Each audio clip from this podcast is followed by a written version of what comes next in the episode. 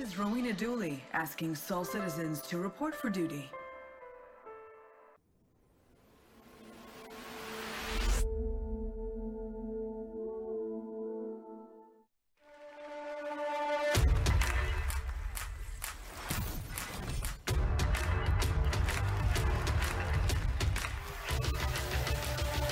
You guys want us to hurry up or keep going?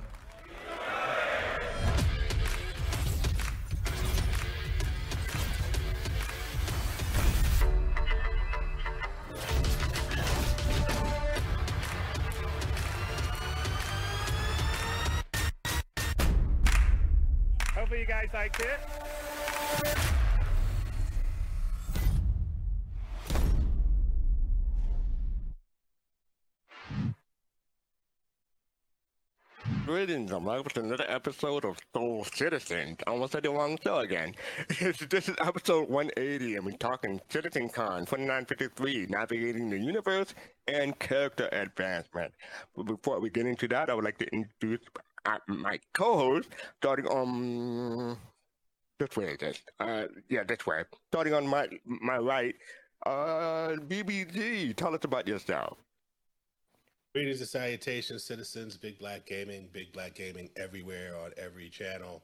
I uh, became part of the SOL Citizens almost two years ago now, and uh, uh, love building beloved community with Fast Cart, Griff, and the SOL team, and all of you. Excited to be here. Thank you for that. And then going this way to my immediate left, uh, Jay Starwatcher. Tell us about yourself real quick, please. Hello, I am Jade Starwatcher. I'm one of the. Uh, oh, sorry, I got to turn this down. I'm one of the SOL Citizens, obviously. I also am behind the People's Radio, and um, yeah, I don't know what else to say. sorry. That's fine. That's fine. And to Jade's left is Nomad 1701. How are you doing? Tell us about yourself. Hello, yeah, I'm Nomad. I've just been one of the newest members of the uh, of the S- SOL Citizens team. Very honored to be here, and um, yeah, yeah, I'm here. I am. Is this your second or third episode with us? I think this is my third. Third. Okay. Well, ha- I think this like is it- my third, at least the second. we're happy to have you here again. Thank you for being here. And Thanks for finally, but not least, uh, the the woman with the hair, Yo Yo Meg. How are you doing tonight? I'm doing great. Hope everyone is as well. Um, and yeah, I'm Meg, aka Megan for long, but don't call me that. Gross. It's kind of weird actually. Um, the first since I started streaming, I went by Meg. So like all growing up, I've gone by Megan, but like now I just cringe at Megan. but yeah, I stream on Twitch. You can find me at Yo Yo Meg or here on SOL Citizens. I mean, the worst thing to do when you want when you don't want someone to call you something is to say, "Don't call me something" on the Yeah. internet. That's rule. I mean, that should be rule number one. Just letting you know that. Now you know, because you got Twitch that uh, you got two or three people already doing it. So good luck with that. All right. So that's enough with that. Let's get on with the show. Today we're talking about, well, as I said, navigating the universe, and that's what we're starting with. So let's get the show on the road.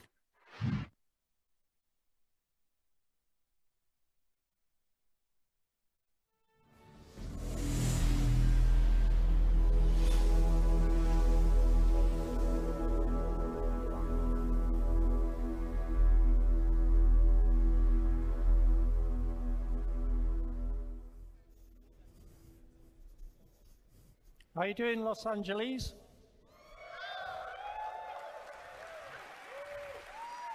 Boy, there's a lot of you here. It's great to see you. Hi.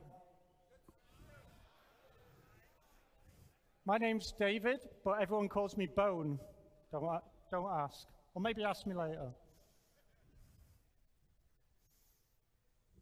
So, my job is to oversee all the uh, technical implementation of the UI across the company.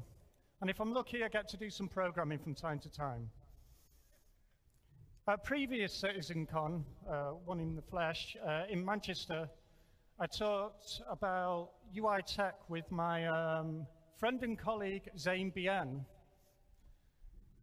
and we were making new tools and technology to help our developers with, uh, to develop their UI. So that was a few years ago now, and now I'm really privileged to share with you how this technology has been utilized by our talented designers to help pr- improve your experience in the verse. So, along with some of my UI friends that are hidden out the back there, we'd like to show you some of these improvements which are going to help you, the players, navigate the Star Citizen universe.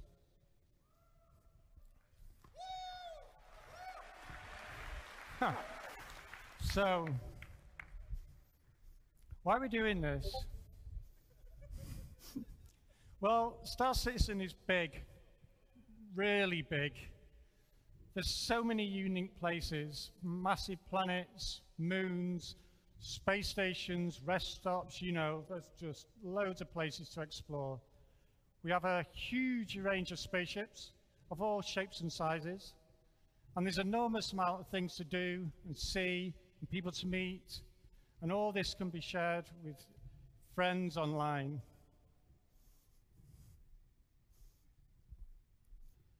And as we've seen today, as our uh, amazing online technology grows, it takes great leaps, and our uh, online player count grows, the possibilities become almost endless. So how are we going to make sense of all this? Hmm. Right. well, one of the main ways we do this is with a user interface, or UI for short. Uh, well, that's uh, where we come in, fortunately, being the UI guys. And we do this in loads of ways that you see already, whether it's uh, your vehicle MFDs, or the HUD, or the kiosks, uh, where you get your spaceship, or you trade commodities, or buy weapons, and all manner of uh, diegetic UIs that you see. Diegetic meaning like things in the world that you can interact with. But our first real opportunity is through the helmet visor display. Now, the visor display gives you vital information about your status and the environment around you. But this this, this display has gone through many iterations over the years, and it's been built upon and adapted. And um, I don't know if uh, who remembers Arena Commander 1.0 that came out. That came out about a year after I started, um, which was primarily space combat and racing, so the, the visor was geared towards that. And then it evolved with our first ventures into the online universe. And as all the features get added and all these new things, the visor grows and we put things on it to show you and know uh, different statuses and like tells you all about what's going on. But with all this evolution, we sometimes lose focus. There's so much we need to know, and when we need to know it is important. So, how do we zero in on what's important and at what time? So, leaning on this technology that Zane and I and the UI Tech team wrote a few years ago, we're trying to take a smart, smarter perspective and rework the visor for you. So, I'm not going to tell you about that. I'm going to invite Simon Bury onto the stage, and he can tell you more about it. Simon?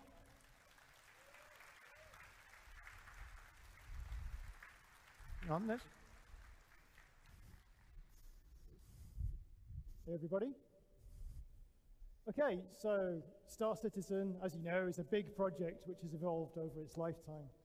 Early on in the project, we added the visor, which is the display you see on your helmet when you're walking around the universe in first person. Because the game is always expanding, we often add new gameplay features, and with those come new UI. The various teams slotted pieces into whatever, whatever place made sense at the time, but this eventually meant the view became very complex. As you can see, the current live UI can get very cluttered. We have lots of information competing for your attention, so you don't always know where to look, and sometimes the overlaps can make things difficult to read. So, as you can probably tell, the UI team wanted to do a redesign. We wanted to improve the player's experience by presenting the important information in a clear way. We also needed to create a new framework that supports all the existing features and allows us to add more in future. And finally, we wanted to bring the visuals up to the high standard we're setting for Squadron 42 and soon the Star Citizen persistent universe. So how do we go about that? I believe user interface should always be a collaboration with the teams who build the underlying features. So we worked closely with them on a new layout, keeping some pieces, combining others, and maybe getting rid of a few. Once we'd figured out the design, we built a new framework using our 3D UI system, and then we worked closely with the various ga game teams to take all that complex data that existed before and hook it up to the new user interface. When we design player-facing UI, we often try to start with the worst case first, so we can see everything we have to deal with. It was important for us to keep the central area as clear as possible to make it easier for you to see the underlying game. We designed a set of regions to, that attach to the different parts of the view, and with each of those, we have a set of widgets that can show, hide, and stack when you need them. So, I've told you about everything we wanted to achieve, but wouldn't it be great to see it in game? Does anybody here want to see a live demonstration?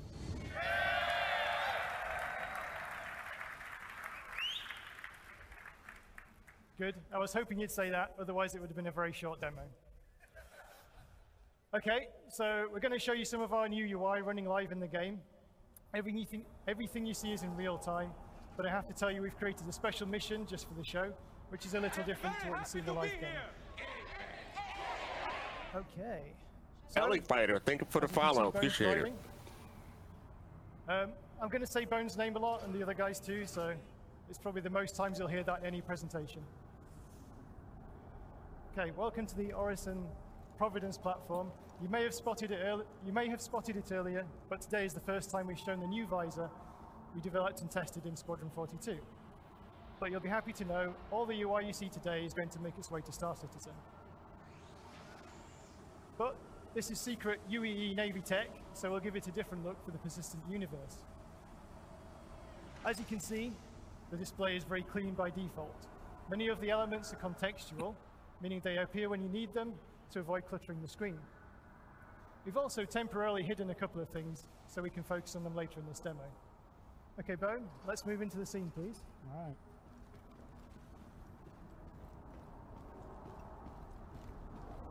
Okay, when we get a new mission objective, it appears in the top right of the screen. And you can see that our first mission is to repair a radiation leak. We've done a major overhaul of the augmented reality marker system, so we can follow the yellow on-screen marker to get to our objective. At the top of the screen, you'll also see the compass. Okay, Bone, let's head towards the objective.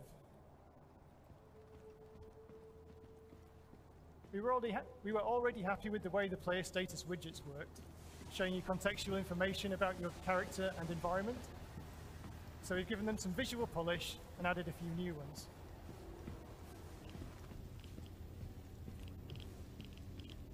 The environmental radiation here is quite high, and over time it will wear down our suit and damage the player.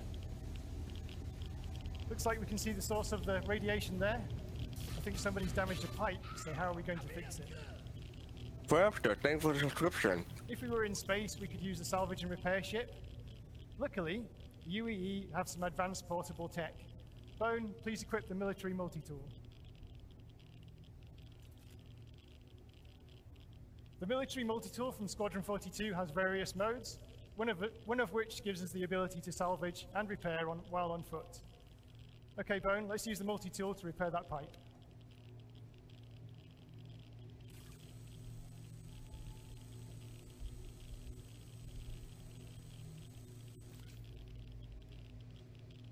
Okay. Right, we can see at the bottom left of the screen, the radiation levels are de decreasing.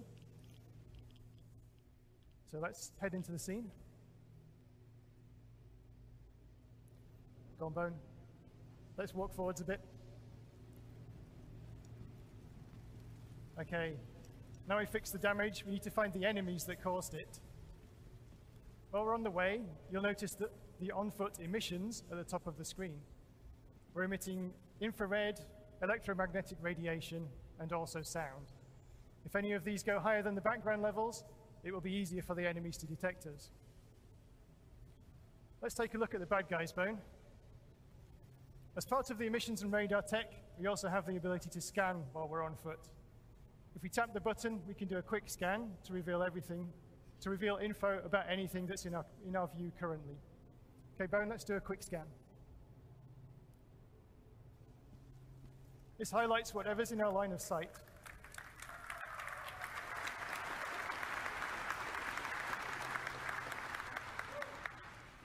There's also some risk and reward to the scanning system. By holding the button, we can charge our scanner, and this reveals, this reveals enemies through walls using a more powerful wave. But it does cause a spike in our emissions, which makes us easier to detect. Okay, let's do a charge scan, please, Bone. Okay, we can also see the augmented reality box outs, which give us a summary of what we've detected. Okay, let's have a look at our weapons. Let's get the gun out, gun out please, Bone. Okay, we wanted to help the player see their equipment during combat, so we upgraded the weapons display. As well as the ammo in the gun and the spare mags in their pockets, we also now show the player's explosives and med pens. Okay, let's fight the bad guys.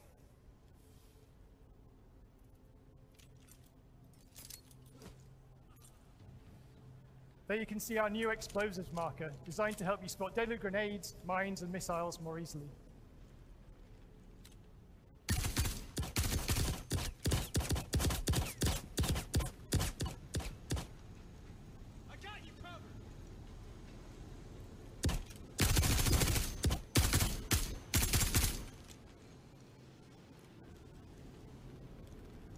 Did you do it? Okay. Golden Bone.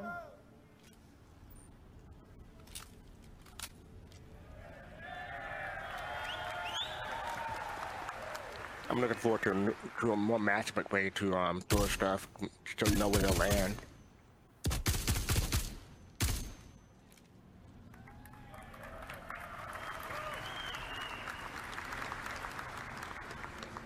Success. Okay. Uh, there's no more hostiles nearby, so let's take a moment to talk about the MobiGlas. The MobiGlas is the Star Citizen equivalent of your smartphone. It has various apps that hook into the gameplay systems. Like all the UI we're showing you today, we wanted to redesign it with the player's usability in mind. To make it look good, and also lay the, lay the groundwork for future expansion. Uh, let's bring up the mobiGlas, please, Bone. Uh, let's pause for a moment, real quick, please. Oh yeah, what do people th- think so far? I mean, starting off with um, the space is big thing. That's a thing that um Dave Haddock said. I want to say 2015, 2016, a, a while ago. So it's, it's been a meme. So that's what, where, where that came from. But um, I found it interesting how they said radiation will wear down your suit and make it easier for e- enemy detection. Um, anything to stand out for anyone else so, so far? Yeah, I think that I, I really appreciated the way Bone. I don't appreciate the way I'm drinking every time they say Bone, but I, really, I appreciate the way Bone began with "Why are we doing this?" and then brought it back to your point, fast Fastcart, to space is big because choices that this experience is implementing on how to navigate that matter. We have seen recent offerings in the space gaming genre that chose differently on how to navigate the bigness of space. Not everybody was satisfied with those choices. So I appreciate how they're wrestling with it, and I'm glad to be involved as a backer and testable alpha on it on the iterative uh, cuts cuts at this. But um, I, I like how they begin with trying to make sure we understand why are we doing all this, you know, um, because all these choices matter for gameplay, community, and UI. So. Black Dog, thank you for that subscription. Appreciate it. Yeah, anyone else have any, any, any comments? Oh, I do want to say thank you, New Soul, for the raid. I, we forgot, forgot to mention it at the top of the show, so I did, I, I've been remiss. Thank you, New Soul, for the raid. Welcome, Raider. Yes, so anyone else? You know, it's Yeah. interesting how they. Uh, I'm sorry. No, no, go ahead. no, no, Matt first, then, then Mag. um, it's interesting how I, I I'm not sure how exactly how I feel when you do the scan of people and you see their actual skeleton, and in combat, it's like it's so it's so weird. Like I can understand this screen here that you just happen to be on, but in combat you see their actual bone structure when you scan them, and it's like it's just like I don't know. I, I'm not sure how I feel about it. It just seems weird. It's like Halloween all, all year round, right? Yeah, yeah. It's like you're, you're just shooting at these skeletons. It's just like it's like a horror movie. Meg, you were going to say something? You're muted. I was just about to say I'm muted. Um, I wasn't gonna say something, but uh, to like Oh, my bad. speak on that. No, yeah, I'm curious if maybe that'll help with uh scanning for injuries. I don't know.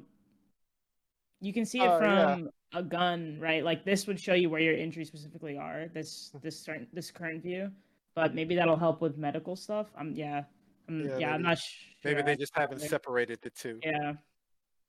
I think it was My Jade mistake. who was going to say something before. Yeah, my bad. Jade. Yeah. That you're correct. Uh, yeah. So I was going to say I absolutely love this, and um, that was a very good point that Meg brought up. That this is dual purpose. It's not just for combat.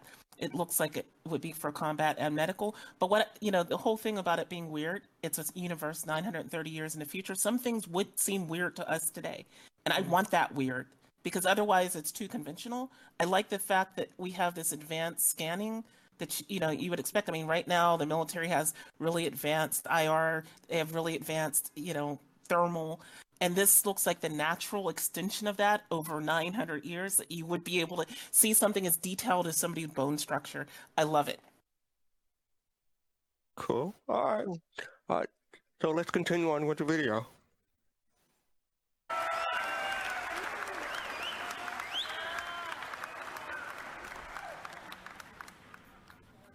Pretty cool, huh? We've redesigned the interface to give a smoother user experience. We've overhauled the visuals, as you can see, to make it feel more three-dimensional and holographic. This is actually a sneak peek of the UEE military mobiGlas we've created for Squadron 42. This version has a focused selection of apps, and we're going to expand on that when we bring the mobiGlas to the Star Citizen persistent universe. We'll also have more of a smartphone feel in the PU with a wider range of apps. Okay, let's briefly talk about this home screen. It gives us an overview of our health, the environment, and even our ship. We can also check our mission objective. Okay, so that's enough about the mobiGlas. Uh, we've got some more really cool UI just around the All right. corner. Okay, we, we can pause. So yes, uh, they, they said that's enough about the mobiGlas. Well, wh- wh- what is everybody's thoughts? I'm going to try to pay attention to see who speaks first.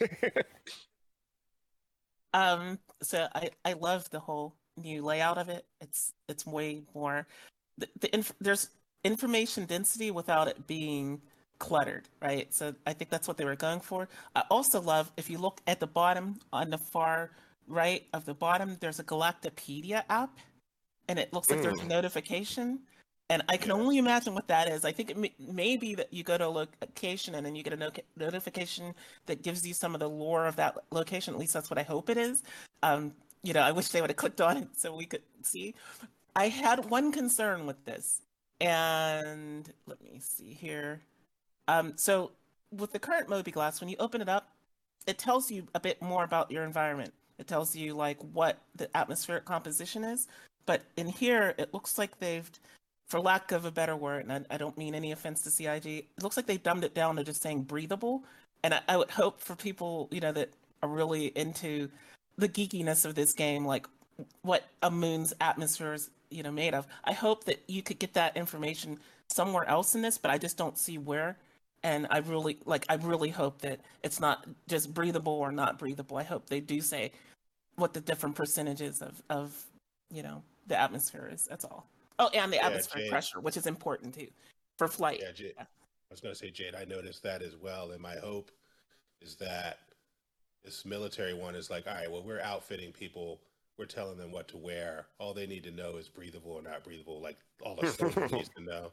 Yeah. And maybe there maybe there's an app on the on the PU side that allows us to go much deeper that we plug into our mobiGlas um, and allows us to do a lot of things with regard to planetary uh, conditions and topography and atmosphere and everything else. Um, that's my hope is, and that that would be cool in that different people might want to plug in different apps to their Moby mobiGlas and emphasize different things. So um, that that that that they didn't dumb it down broadly is is the right question and concern. But if they if they're doing it in a way where we can really go deep and really customize mobiGlas on the PU side, that would be exciting too.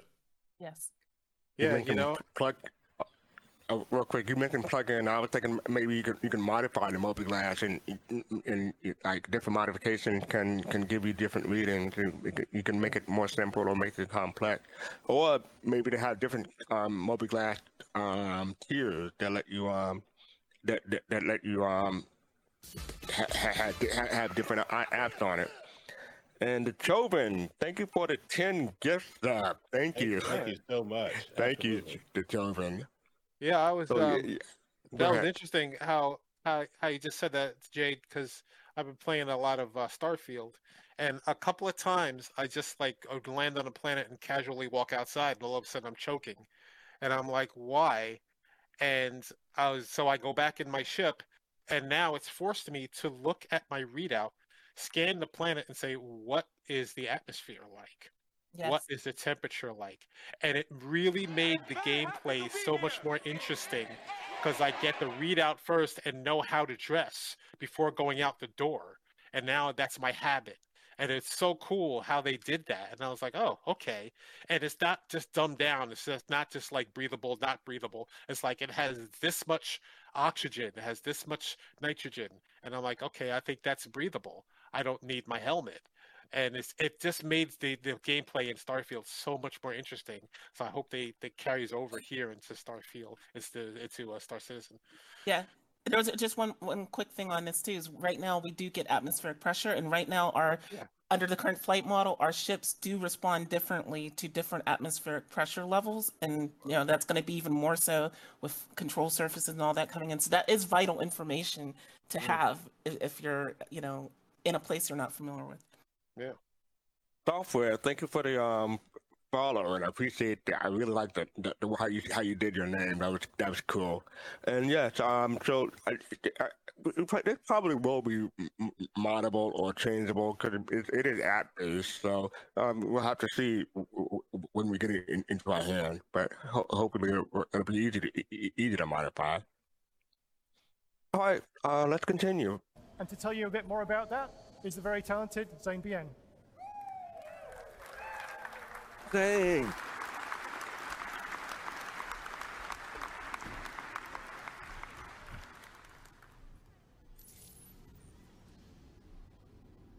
Throughout human history, as we have ventured towards the allure of the unknown, we have used cartography as a key component to help shape our understanding and make sense of the world around us.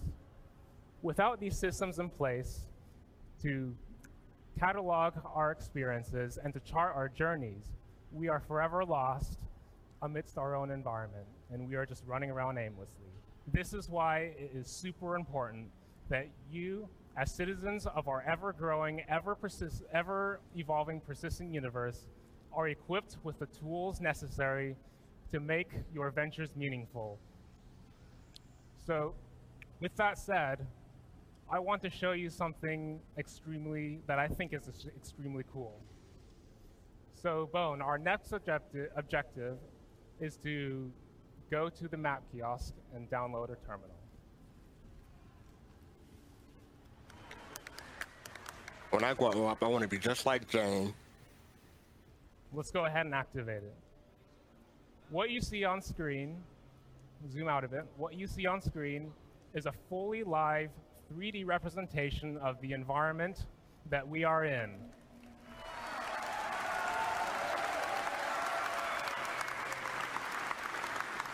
You can Yeah, see got my attention. We're- callouts of the various default points of interest. you can pan the map around, you can rotate it, and you can even cycle the floors that you're on to isolate the visuals of the floor that you're on. So our current objective, it's much more interesting if we can actually take this on the go. So let's download it to our data bank.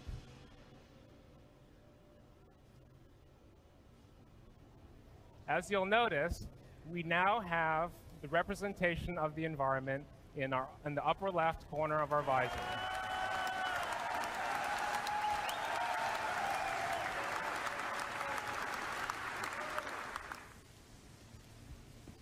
Now, the thing that's really interesting to note at this point is not all environments will have such a convenient kiosk available. You may encounter rundown settlements, or you might come across a cave that no one else has ever set foot on before. What will happen in this instance is your radar will incrementally update your map, and it will incrementally reveal uh, your environment and save that to your data bank. So you kind of reveal it incrementally. So the, this map, what we see in the upper left cor uh, corner of our visor is not really just a map. What it really is is actually data. It's our radar. And we can see contacts on our radar as we scan. And it's basically uh, what we have available in, in, stored in our data bank. So because we have the, the location data saved to our data bank, we can obviously access that via our mobiGlas. So let's go ahead and pull it up in our mobiGlas because this is going to get really interesting.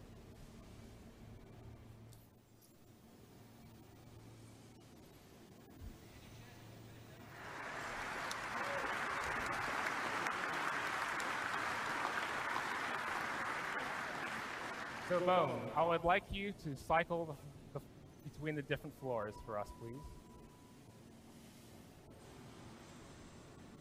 So you can see this lerping transition between the different floors and marker callouts of our objective and also where we are. I would like to talk a little bit about the tech behind this. What you're seeing is not a pre-baked asset. And I want to reiterate that because all of our all of our environments can be very dynamic and they can change. They can take damage. Perhaps uh, economic shifts might cause changes in the environment. And we can't export totally custom assets. Um, so what we've done is we collaborated with our graphics team to enable us to render the environment in this way. And what it is, is we're actually whitelisting objects that we render and excluding everything that we don't need to render. So in our level markup, we basically have the designers and artists mark up only the bits that are necessary for the map.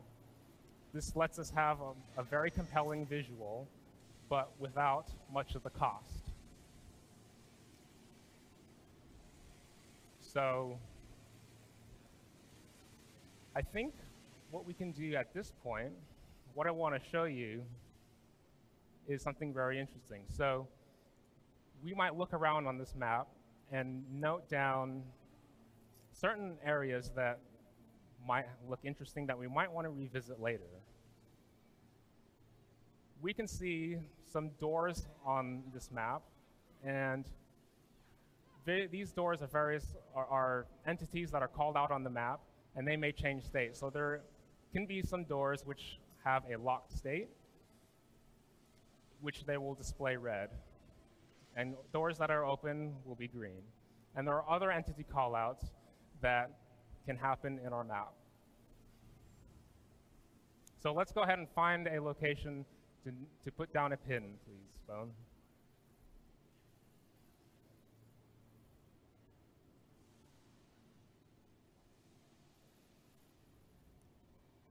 Maybe that one. Maybe that door looks interesting. Press T.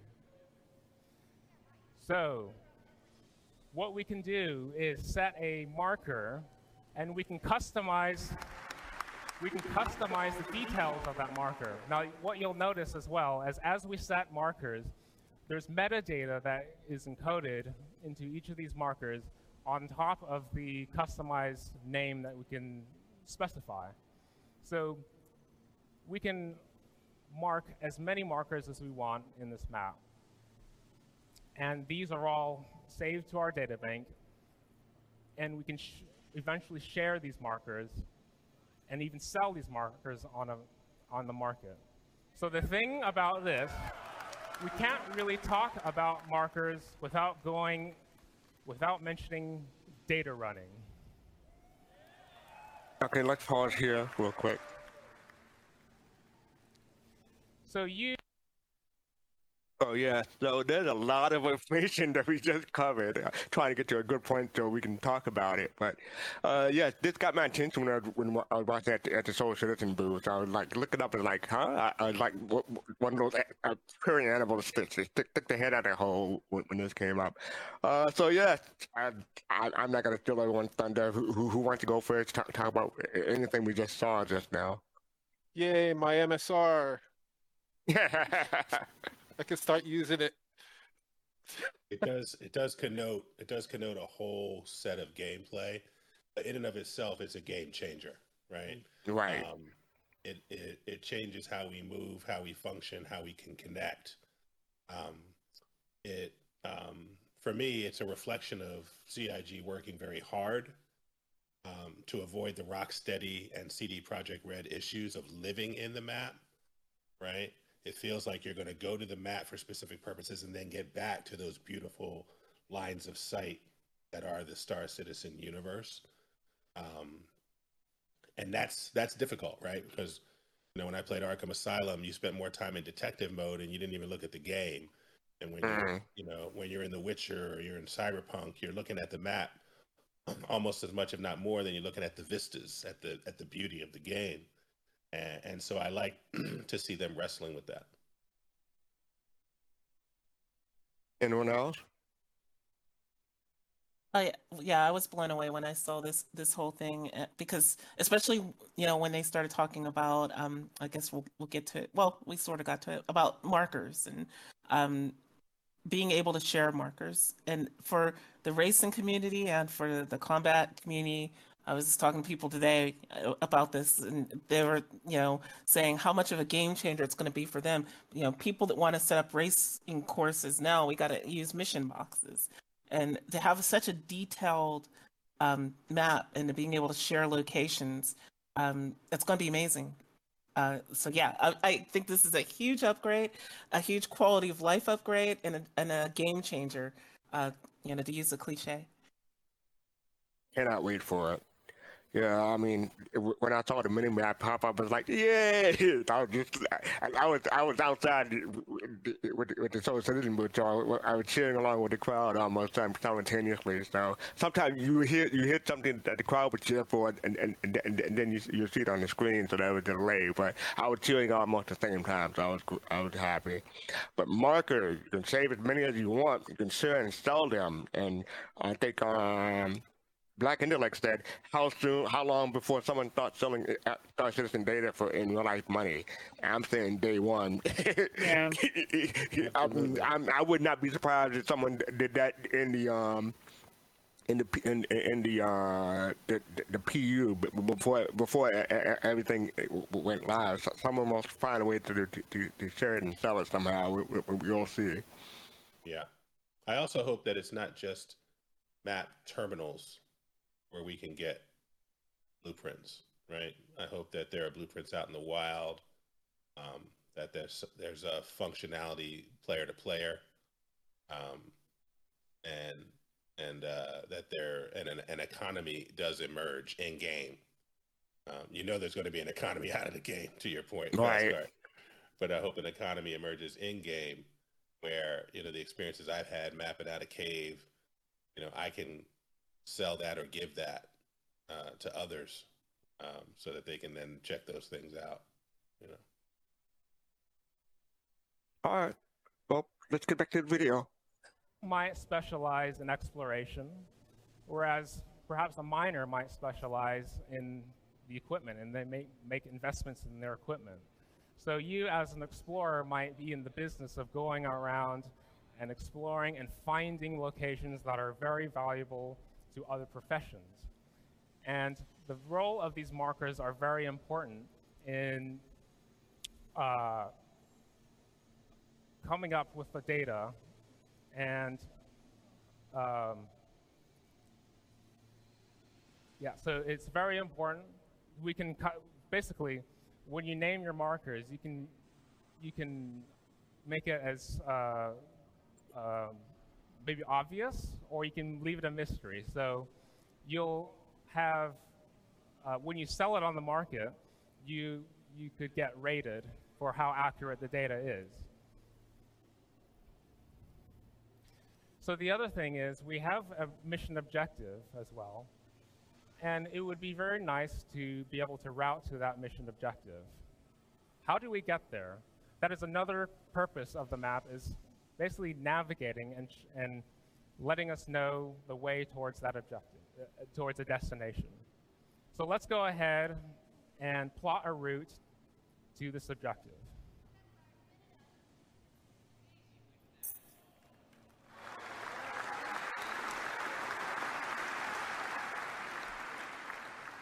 So we can see a line being drawn from where we are up the stairs to our destination and where we want to go. So you will no longer be lost amidst all of our super complex environments. And what's worth mm. mentioning at this, at this point, and what's really cool, is this under the hood is actually utilizing another piece of tech, AI pathfinding. And so what that allows us to do is leverage other existing tech to basically, uh, they, it does all the heavy lifting, we just make it look pretty. So because of that, there are certain cases where the path might be blocked. It might have a locked door, or there might be a fire uh, that is in our way. The AI pathfinding will account for that. It will go through doors, it will handle elevators, and it will handle fires, locked doors, and it will just handle everything. So that is an example of sort of a piece of tech that we've leveraged under the hood to help us achieve this goal. So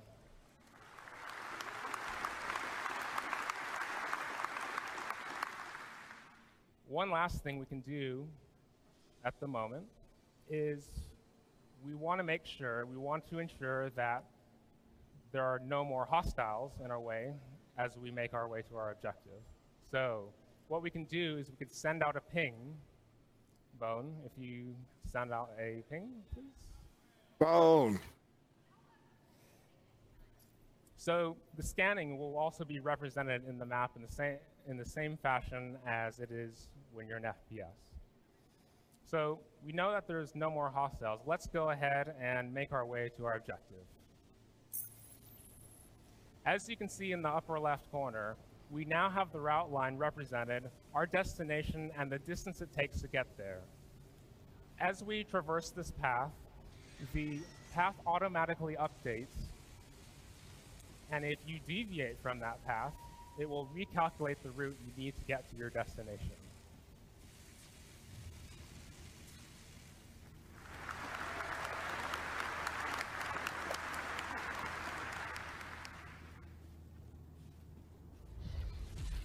So there's our buddy. He's flying in. So we'll make our way up to the Carrack here, to the right.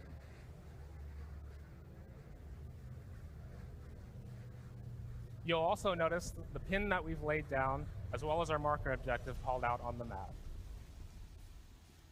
And as you'll notice, as we head up the stairs, the floor will, be will dynamically change as you head up the stairs. If we can, if we can get past this first bit. If we don't trip up. So as we make our way into the Carrack, it's not just environments or caves or cities. We can represent the ship on our interior map. And it's totally seamless as you transition between the two.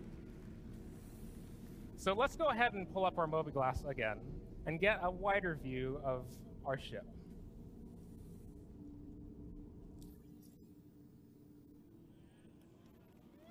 So hmm. we are now on the technical deck, but we can also see the other floors. If you traverse the floors bone, just to demonstrate it, here's our cartography deck.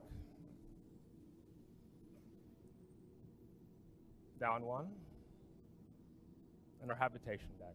So you will have noticed from a previous presentation that this was very similar looking, right? It's utilizing our tech. So not only will this benefit you as a player, but it also benefits us as developers because we Can generalize can the system to Yeah, I'm, I'm trying to find a, great place to pause, but I, I don't want to get too far ahead. But yeah, no more getting lost in the Starfare. and when I, I BBG, you said stuff in, in, in, in chat, I, I, wanted to want to comment on that. Yeah, I mean, it just, uh, and others said it in chat as well. Like CG is tremendously under, uh, CIG is tremendously underrated for, for how they really work on the seamlessness of the experience, right? Um, we get we get seamlessness, we get detail, we get depth with this feature. Um, you know, and you know those that have seen the whole show know that this goes from the great and big of it all to the small and the detailed. Um, but this tool is just tight. I love, um, you know, obviously um, this this character we can assume has been on the Carrack before, uh, or has downloaded a blueprint of the Carrack. So that's why they have all the levels of the Carrack.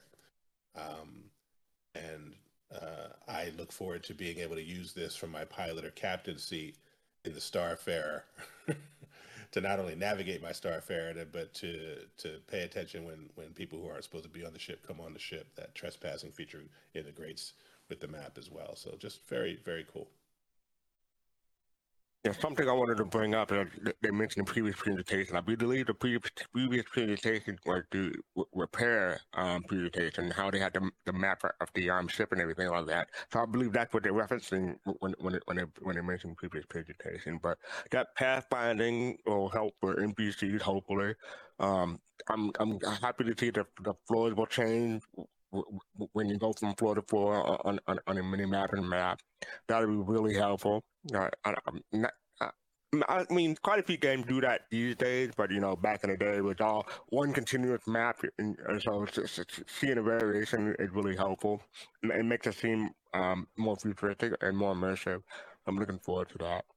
Anyone else have any comments before we uh, continue? Okay. All right, let's go ahead. So that other developers can leverage our map to create compelling gameplay. So other teams can util- leverage our tech, and we leverage the tech from other teams, and it's a circle of life. And I think that's just too cool for school.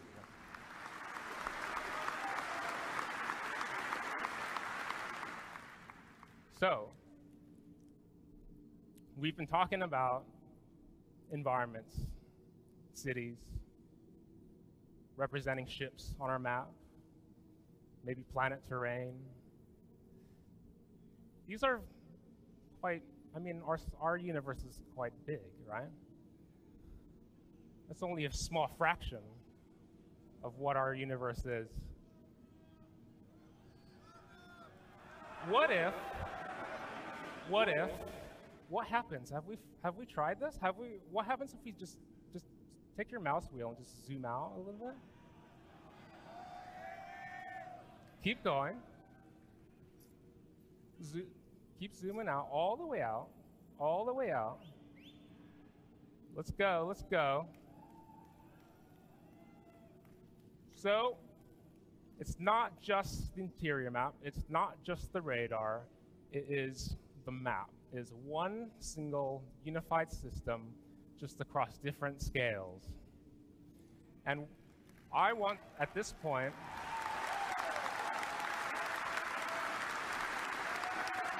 we are above Crusader, and at this point, I want to invite Emily Hansen onto the stage to talk about the map as seen at this scale. Thank you very much, everybody. Hi, Zane. Hello, Are you ready for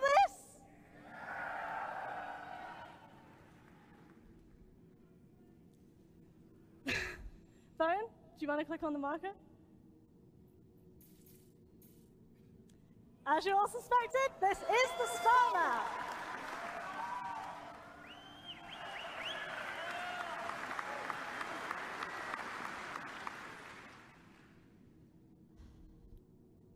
I'm so excited to be here today to reveal this to you all. I hope you're excited too. Now, I think we all know the current star map needed a bit of work. And we've done that. Now, mapping the universe is no easy task, but we've taken some big steps forward with this upgrade to make it so much easier for you to navigate the stars. Before we dive into the details, let's just take a second to admire Crusader's new look. Bone, why don't you take a look around? Much like the interior map, the star map is holographic. And this lets us add some cool interference effects and details to our planet textures.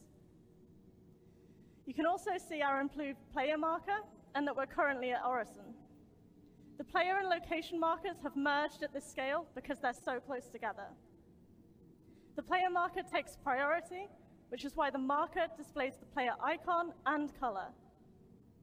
By smartly merging with bigger points of interest at larger scales, the player marker always remains visible to you.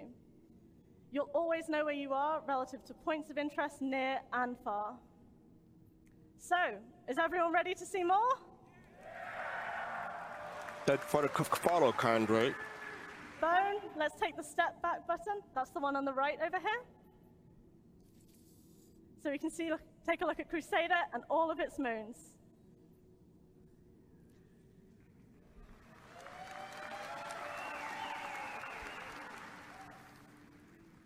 Yeah, so here we are, Crusader, its moons, orbits. You can also see that labels have received a major visual update.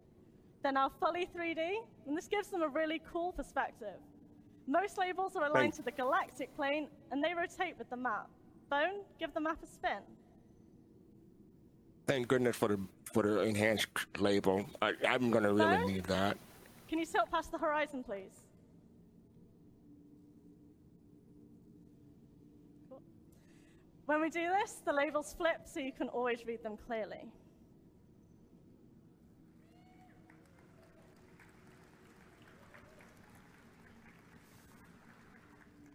Labels for city markers and outposts work a little bit differently. Bone, let's double click on Cellin now to focus on it.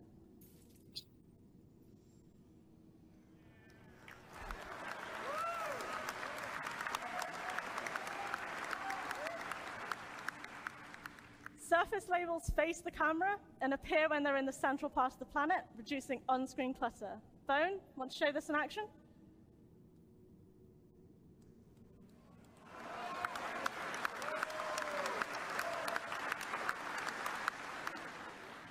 Markers on the far side of the planet fade out, so they don't take focus from the locations you currently care more about on the near side of the planet.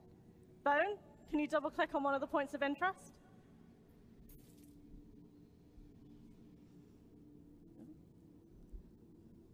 As we selected this marker, its label will stay visible at all angles.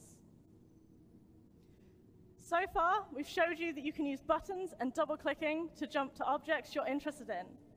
But wouldn't it be nice if you could also freely zoom out and into locations? Shall we try it, Bone? Let's zoom out until we can see Crusader.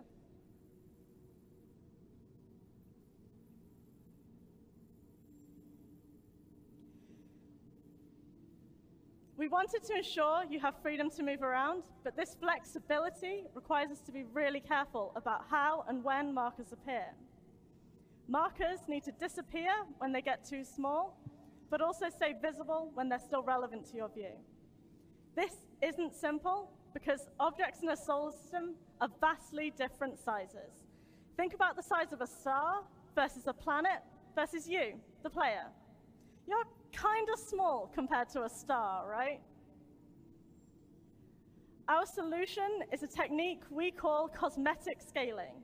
This allows us to draw a marker at its real size when we are close to it and artificially increase its size as we zoom out until we reach the point where it collapses into larger points of interest in the hierarchy.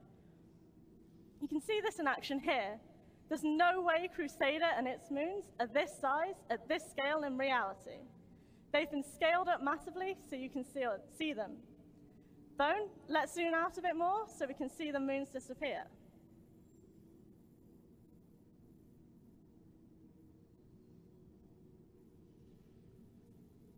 You can also start to see Crusader's orbit line around the sun here. But before we go back, to the, before we move on to that, let's zoom back in so we can see everything come back as we get closer.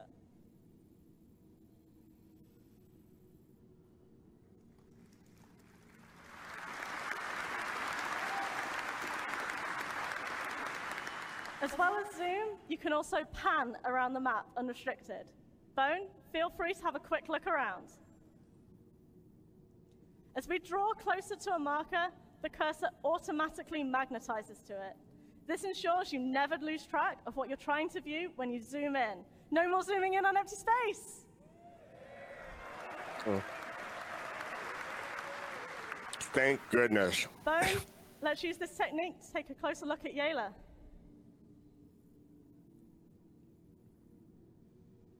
Never heard it pronounced that way before. Yela? The magnetic cursor does not require us to click on markers. Keep zooming in. Bone, can you keep zooming in? Thank you. You can see that the surface markers appear without us needing to select Yela itself. Imagine how much easier finding that outpost will be now.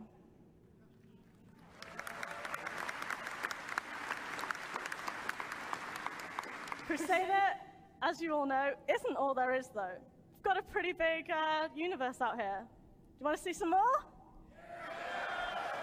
Let's have a look at a location further afield. Can we just pan to Calliope, maybe? Bone, let's give that a try.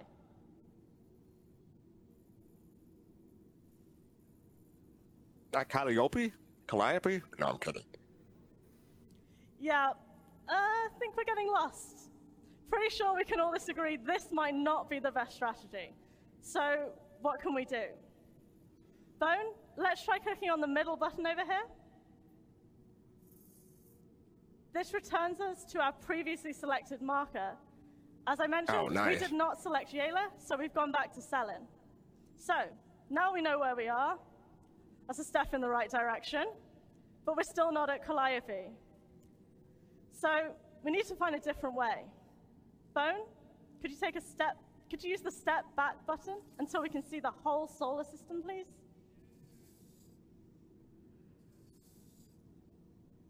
And there it is.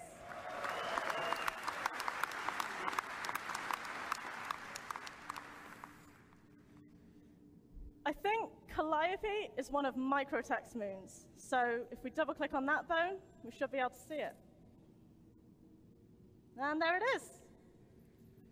Let's pan to it and then zoom in so we can see that magnetic cursor in action again.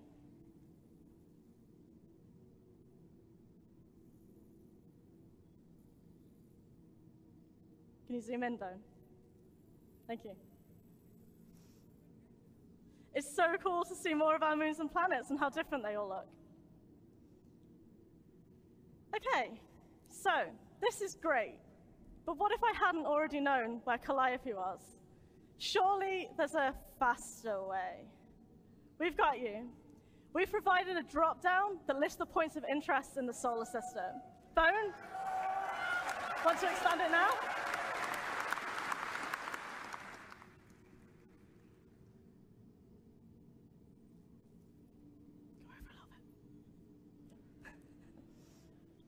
We're actively working on ways to improve the way this list is presented to you to make it even easier to find what you're looking for.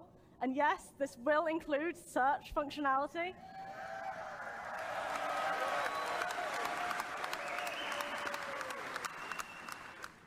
But for now, Bone, let's use this to go to Arial.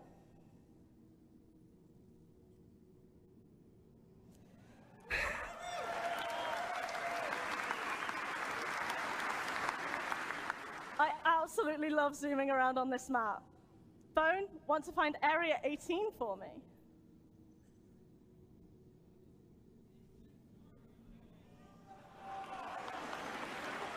Cool. So, Area 18 is currently on the dark side of the planet, it seems.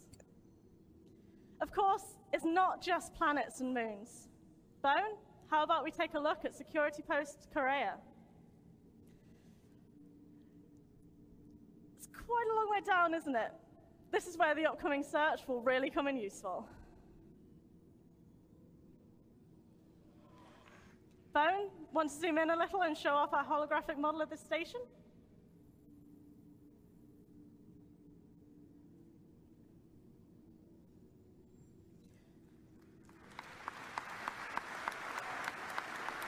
Bone, can you also um, drop the drop down again, please?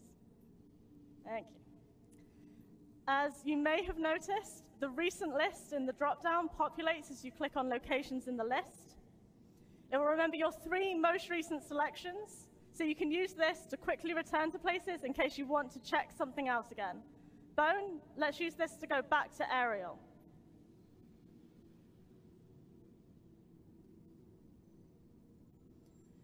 Okay, so we've done a lot of exploring. I think it's time that we head back.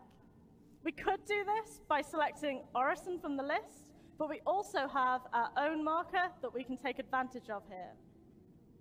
The eagle-eyed amongst you may have noticed that the player marker clamps to the edge of the map, keeping it visible to you no matter how far away you go. To get back to our position, we could double-click that marker, or we could click the first of the navigation buttons to zoom straight there. Now, I'm sure many of you have been wondering if we can go back to our Carrack map from the star map, just like how we got here from the Carrack map just a few minutes ago. So, let's see what happens when we focus on our player marker. Go ahead, Bone.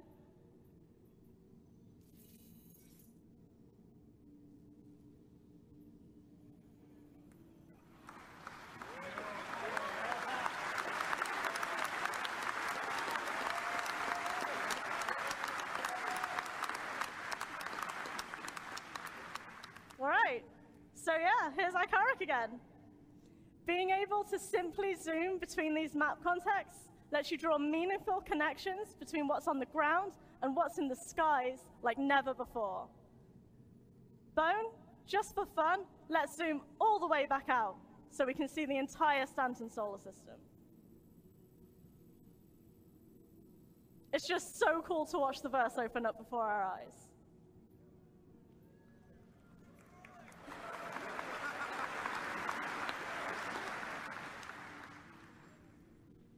With all these new possibilities for moving around the star map, you should never find yourself lost again.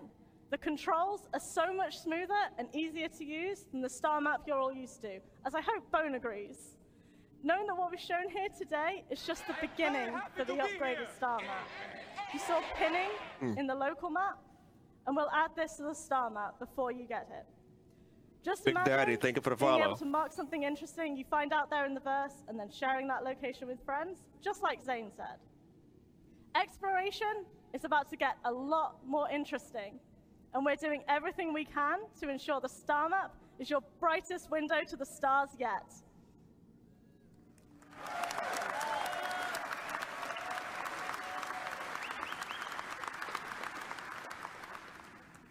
And now, let's welcome our intrepid demo driver Bone back to the stage. Thanks, Emily. Thanks a lot.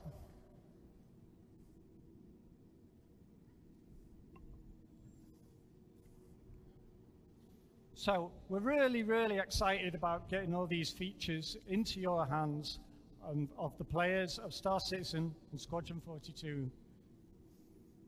We know they're going to make a huge difference to the way you make your way around the universe. So let's just quickly review what we've seen. We've rebuilt the visor display to give you a better understanding of the environment around you. With the new minimap, with the integrated radar and ping, and it will help you find your way around.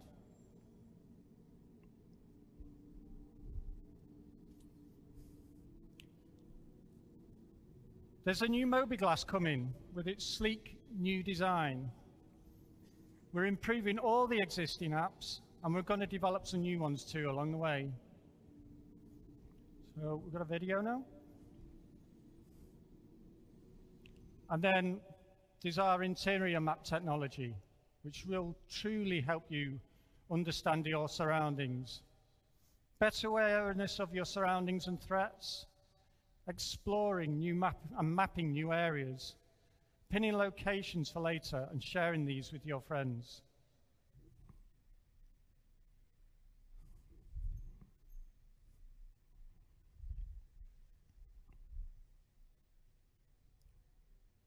Or the Idris. Oh, that looks great.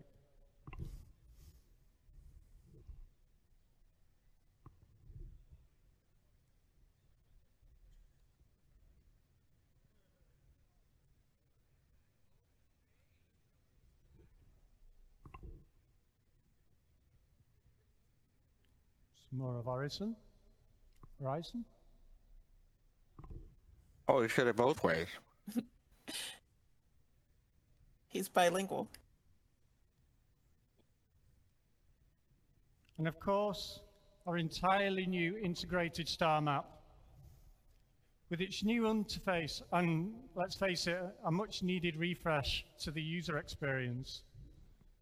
No more getting lost. A whole new perspective.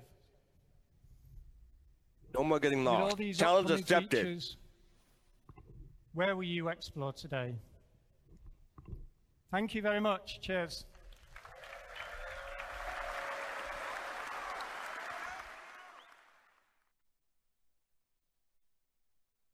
All right, so yeah, that is the end of that presentation. That is the in uh, can try and get the name straight. Navigating the universe. So, I have a bunch of stuff I want to say, but let's hear from the uh, the panel first. Uh, anyone want to go first? Can I? I have, two yes, really quick things. So um, on uh, Star Citizen Live on Friday, somebody in the chat asked about their ship. Like, would we be able to be able to see our ship on the map? And I think I don't know. I don't know that it, um, Jared interpreted it exactly the, uh, the way that it was intended. But basically, like if you have a Carrack and you've got a Pisces and you want to go down to a planet or maybe go across the system, a lot of people, especially solo players, would love to see their Carrack, regardless of where they are in the system.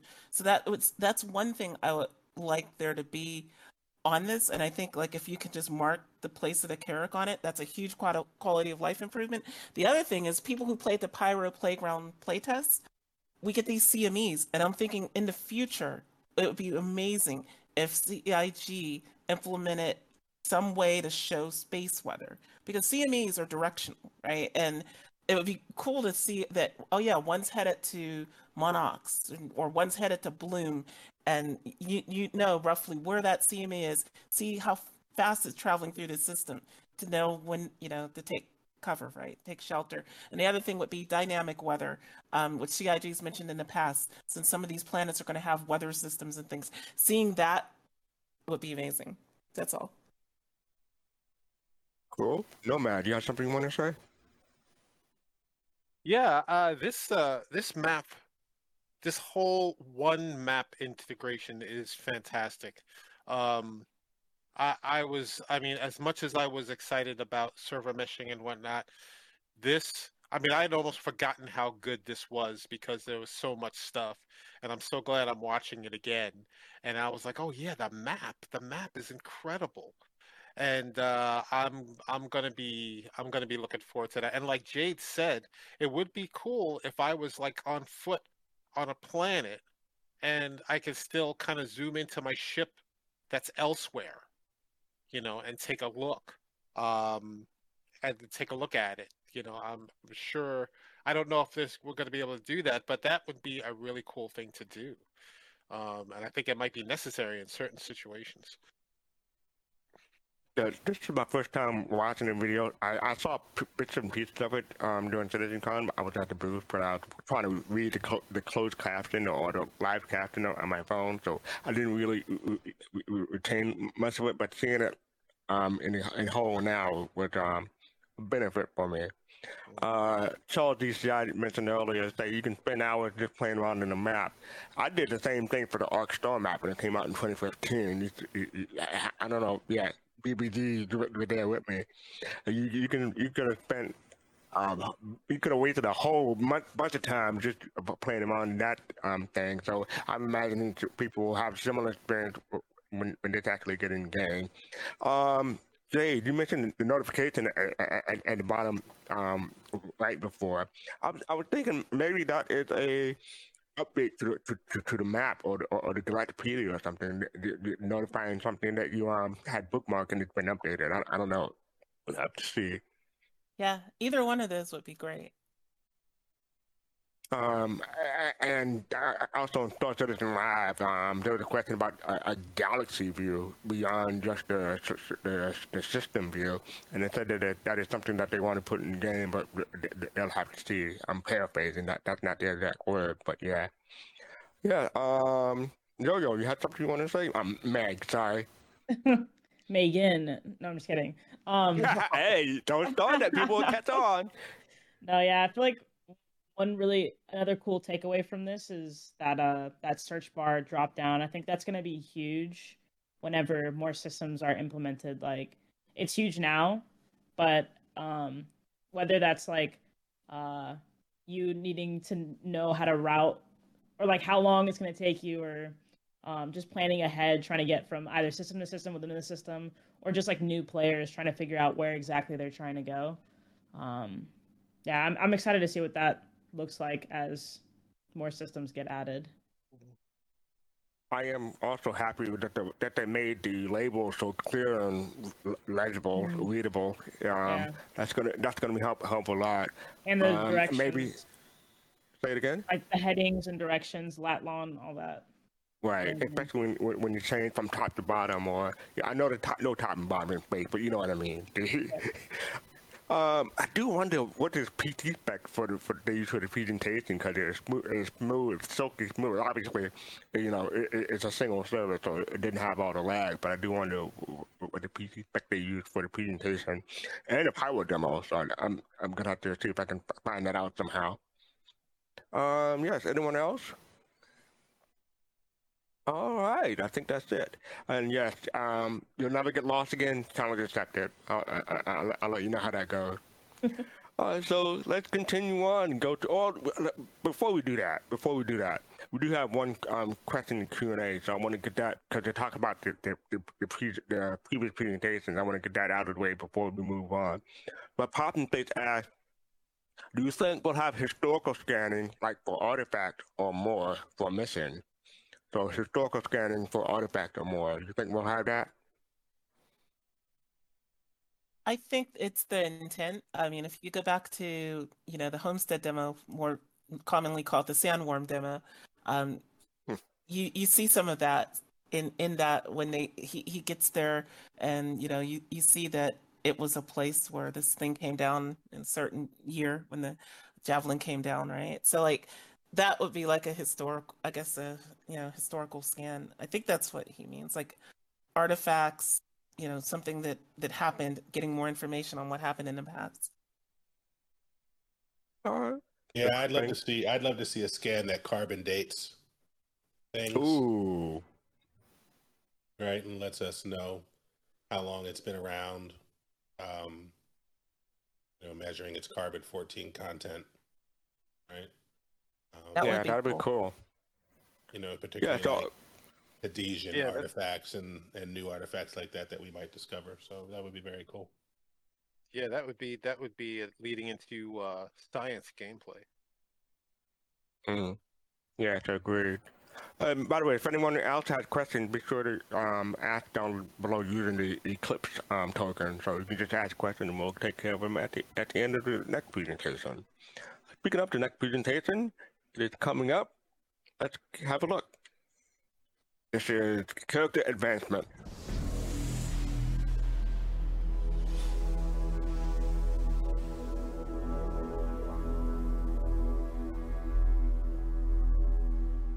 Hello there.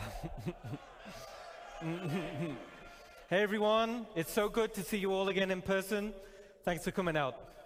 So I'm Ian, I'm the art director for Star Citizen. We're going to kick off the first ever day two of CitizenCon by talking about some of the awesome work done by the character team. All right. So first let's talk about life in a frontier system like Pyro and how this influences the character designs. So we wanted to create something unique compared to what we've seen in Stanton already. We wanted to give a wider visual palette and a feeling of historical age between the different solar systems. So this chart describes the fashion pillars for humanity. We can see where all suits, armors, and fashion items should belong. In terms of material use, manufacturing technology, and novelty. So you can see Earth fashion on the left, Terra fashion on the right, and frontier fashion right in the middle with a little bit of overlap of Earth. So essentially, frontier fashion is function over form. They are repurposed and repaired, and generally are misfits rather than sets. Outfits are purposeful by having storage solutions. This implies survivability along the frontier. Okay, let's take a look at some of these assets in the game.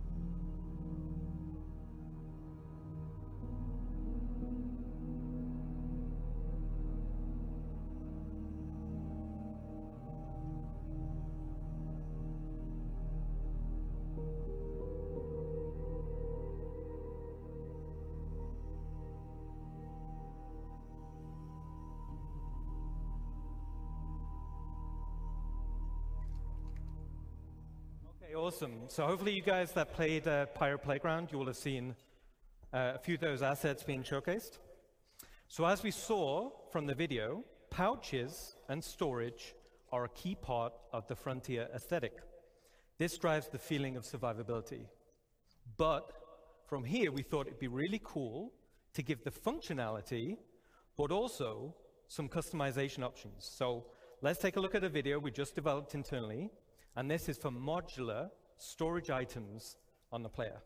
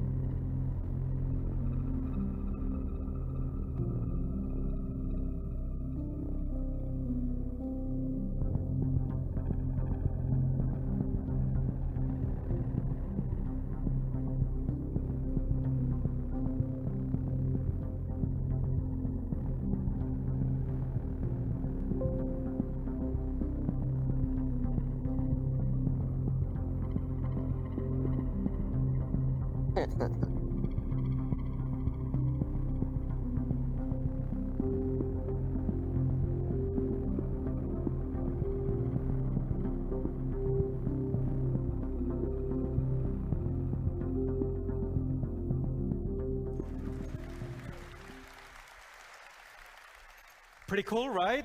So I think this will provide loads of customization options in the future. We're super happy about that.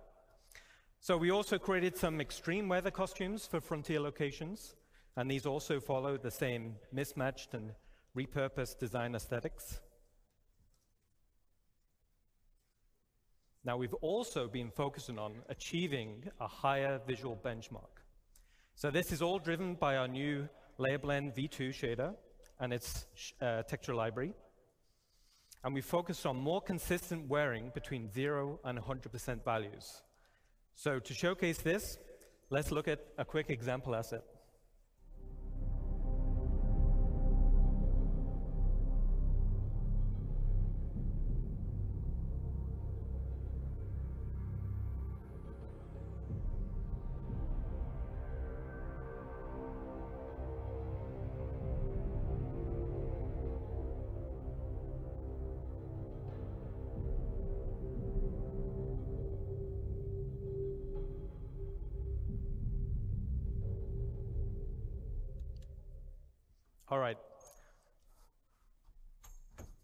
So as we saw in the video, in, uh, the insides of the helmets are looking fantastic. Now this is us getting them ready to animate with put on and take off.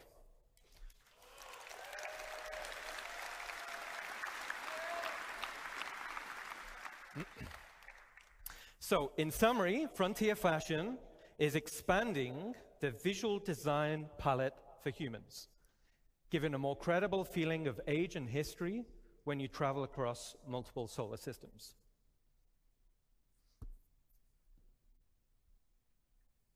All right, now let's talk about something different. Now we're going to talk about some of the gangs in Star Citizen. So, NineTails have been one of the main gangs in the game. NASCAR. So far. Yeah, go ahead and pause. Yeah. Just before we get into the gangs, I just wanted to talk a little bit about this section. Uh, first, if you remember those axes that they talked about and where they located Frontier Fashion, Earth is straight up dissed on that chart. I don't know if you saw that, but like Terra, Terra is located in high and to the right, cutting edge and brand new, and Earth is like ancient technology and old scrap. I see now why the transitionalists want Terra to be the capital of the UEE. Earth is behind. Terra is the capital of the UEE, at least What? by people's hearts, anyway. Yeah, but Earth is Earth is old school and behind and low tech, and I just wanted to say that. And then that pouch technology just seems very cool. Um, I can actually imagine that being used even in forward fashion and high tech fashion, a version of that. So that's that's cool that they developed that. That's going to be in there. That's all I wanted to say. Uh, All right, okay. NASCAR disappeared. No. You there? That's NASCAR. Well, uh, He had a, he had enough of me. uh, Oh no. you you want to say something, though, man? No, I was just saying, where's fastcart? Oh, I, I don't know, but I'll, I'll I'll I'll say something before he gets back. Um, yeah, I I was a little underwhelmed at this, and it's not because what they did wasn't great. Like I, lo- I love seeing the whole thing and being able to attach pouches, you know, in different places and everything.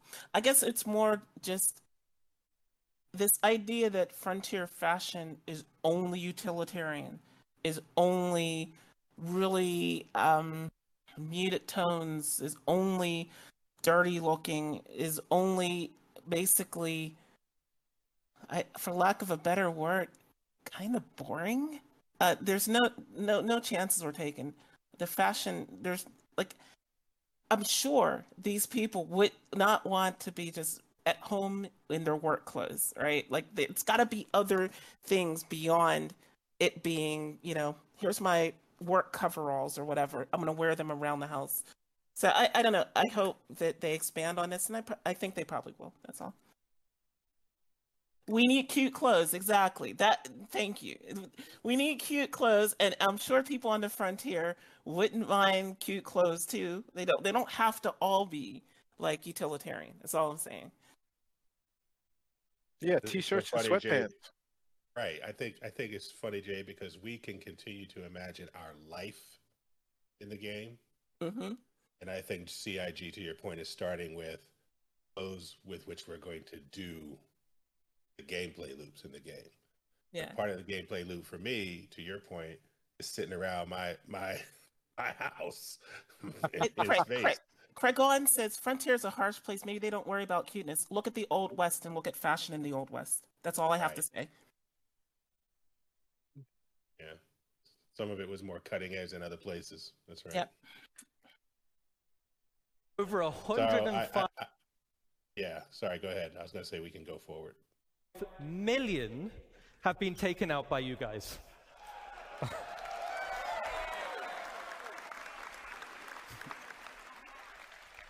so you guys have been busy. Great job. All right.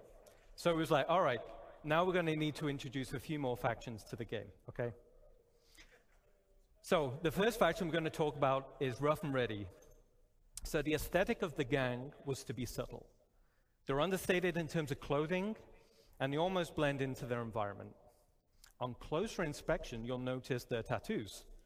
Uh, these signify rank and progression within the gang. Let's take a look at, at a quick video.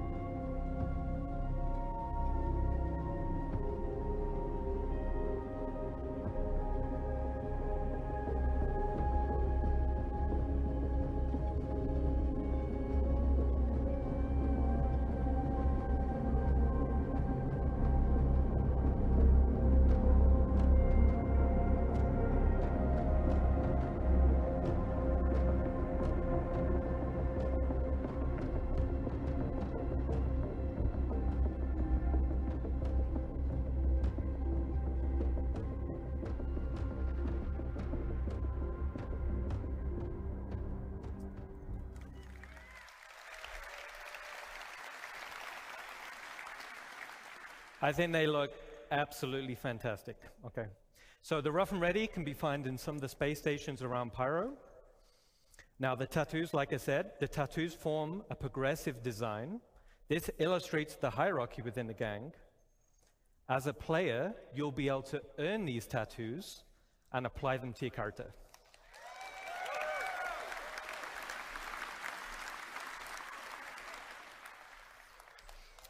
Okay, cool. The next gang we're going to talk about is Headhunters. So this gang is also located in Pyro, but offers a completely different frontier aesthetic. More of a wasteland vibe with lots of personality, and this will translate into the behavior types.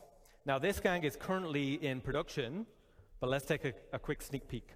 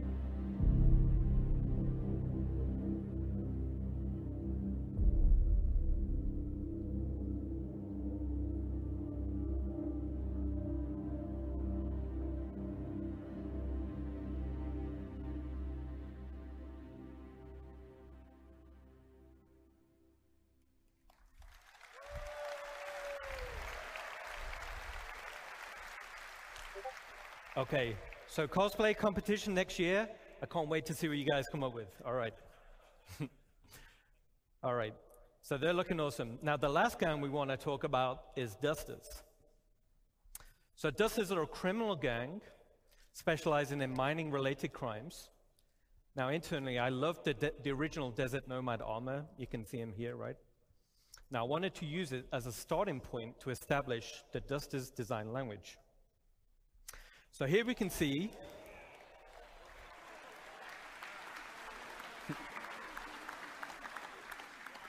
So here we can see the Dusters gang lineup showing armor leveling and rarity. So as a player, you'll have horizontal armor progression. This will define your role and playstyle. Then you'll have vertical progression. This is your progression within that role and playstyle. For example, a common bounty hunter armor set will be weaker than a legendary, and as armor progresses in strength, it's harder to acquire. So, harder missions, rarer drops, higher reputation. Now, as we're talking a little bit about armor sets, let's recap a little. So, the goal is that players should consider which armor to equip based on the role they wish to fill and the scenario they're heading into. There will be also greater differences between the current armor types. So light, medium, and heavy, and this will be in protection and mobility. New armor categories will be combat, specialist, utility, and support.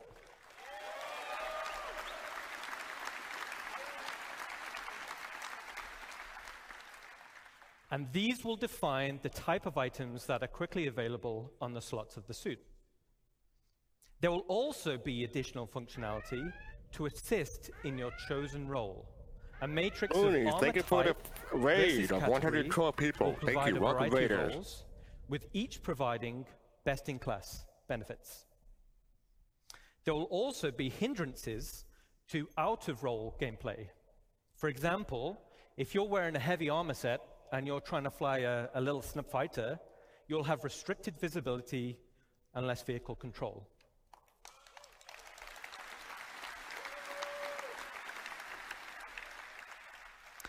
So in this scenario, like a flight suit armor type with resistance to milder g-forces would be preferred.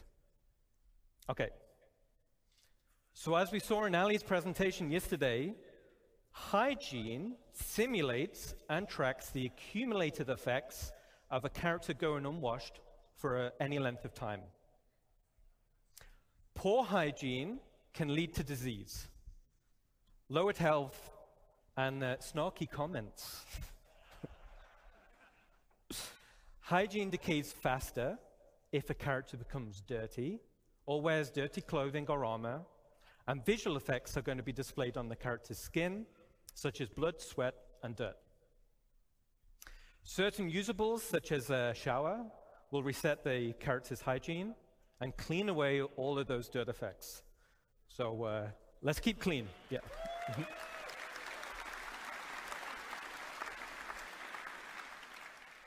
Okay, so that covers a quick recap on armor and hygiene. Let's get back to a video showcasing the dusters.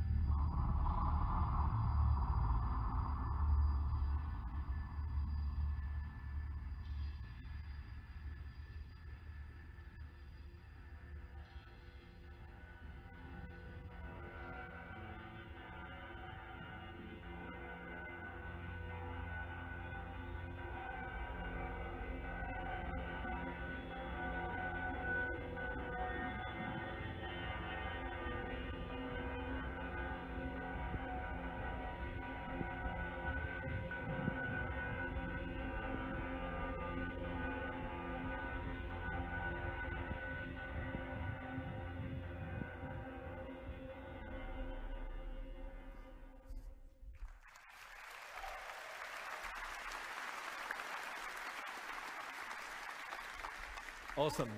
So you'll be able to find the dusters scattered around various derelict settlements and wrecks in Stanton.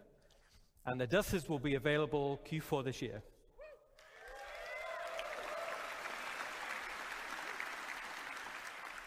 And with that, I'll hand you over to Sean Tracy. You guys have been awesome. Enjoy the rest of your show.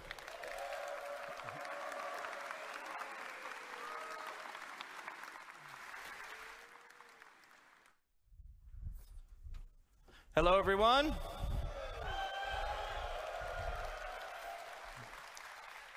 All right, so I'm Sean Tracy. I'm the Senior Director of Tools and Tech Content here at Cloud Imperium Games in Los Angeles.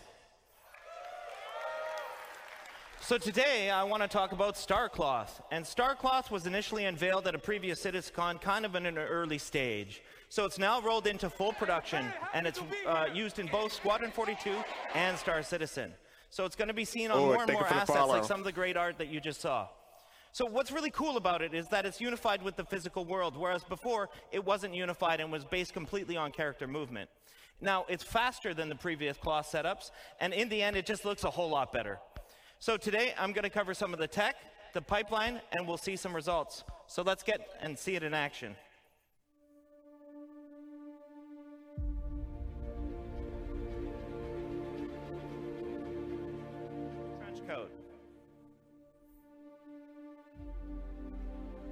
Cloth is hard. Guys have to run upstairs, they have to crouch, they have to prone, it's got to collide with the environment.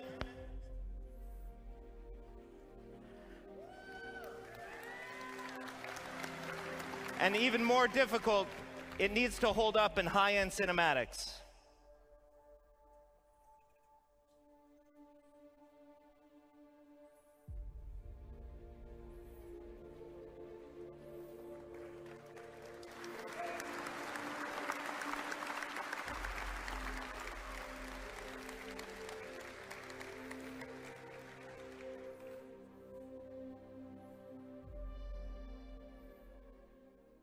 Cut that one just before some good spoilers, so.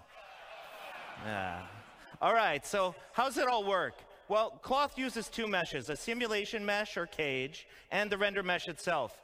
So vertex colors indicate how it's constrained to that cage, and thus the simulation. So for example, black vertex colors indicate a full constraint. Basically, it follows the skinning. White vertex colors indicate unconstrained vertices. So the movement is determined entirely by the simulation. And then we can do a blend of gray values that is used for fine transitions and blending and fall off in between the fully skinned and fully simulated assets. So in the end, these meshes are sent to the engine where we bind the cage to the render mesh, and then tech artists can leverage some of the runtime tools. You can see up on the image that the sim cage mesh has about 5,000 triangles, whereas the actual render mesh is about 45,000 triangles. So it's obviously much more efficient to simulate the sim cage mesh versus just the render mesh itself.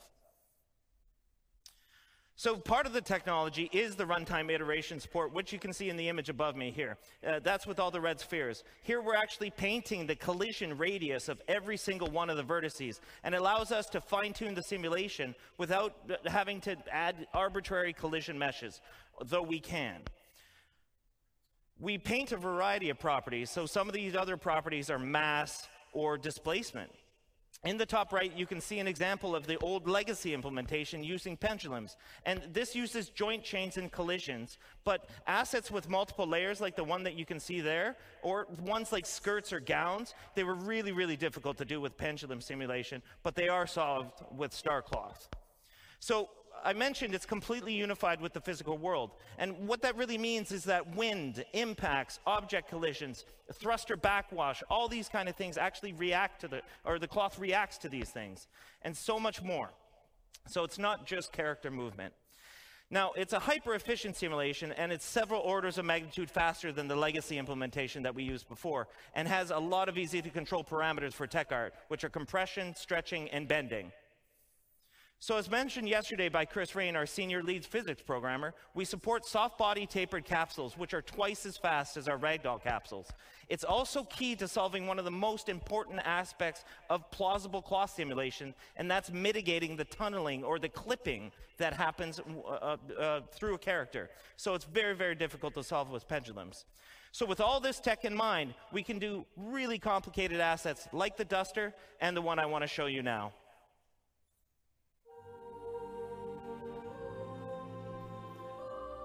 So here you're seeing about five different layers of cloth going on and self-colliding between each other.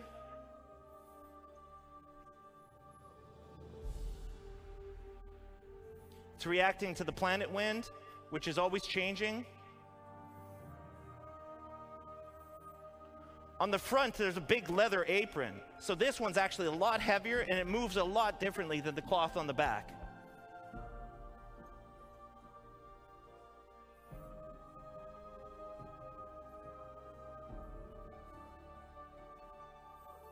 So he's walking into the wind here.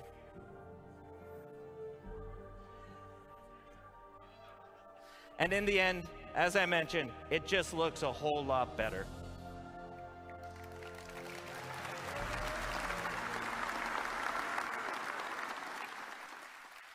So with that, I want to hand you off to my friend Andre Pires, who's going to talk about hair.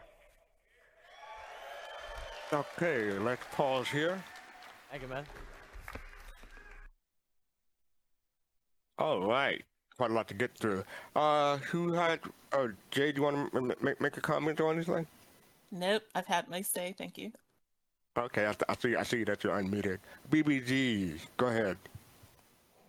Yeah. So, what's exciting about what we've seen, and it's a lot that we've seen, is that not only are we going to be able to, you know, when it when it comes to the gangs and things like that, be able to see these things and identify like almost rank within the game. But it looks like what they've established is an opportunity for us to, if we build reputation, to undertake those ranks. And I wonder how far they're going to take that. Right? Mm. Like, um, if I max out my rep with rough and ready and I get fully tatted, um, can I begin to direct rough and ready activity? Right? Um, is it just the types of missions I receive, or am I going to be able to uh, actually inform the activities and direct gang members, right? So I'm very interested in that, whether it's Rough and Ready Dusters or anybody else. Um, that reputation system and how we can participate in it is going to be very interesting to me. Okay. Yeah, um, the, the unwatched masses, the um, gameplay of, of hygiene taking place, that's going to be interesting because. No, I'm not going to say that, but it, it will be interesting. Wash your ass.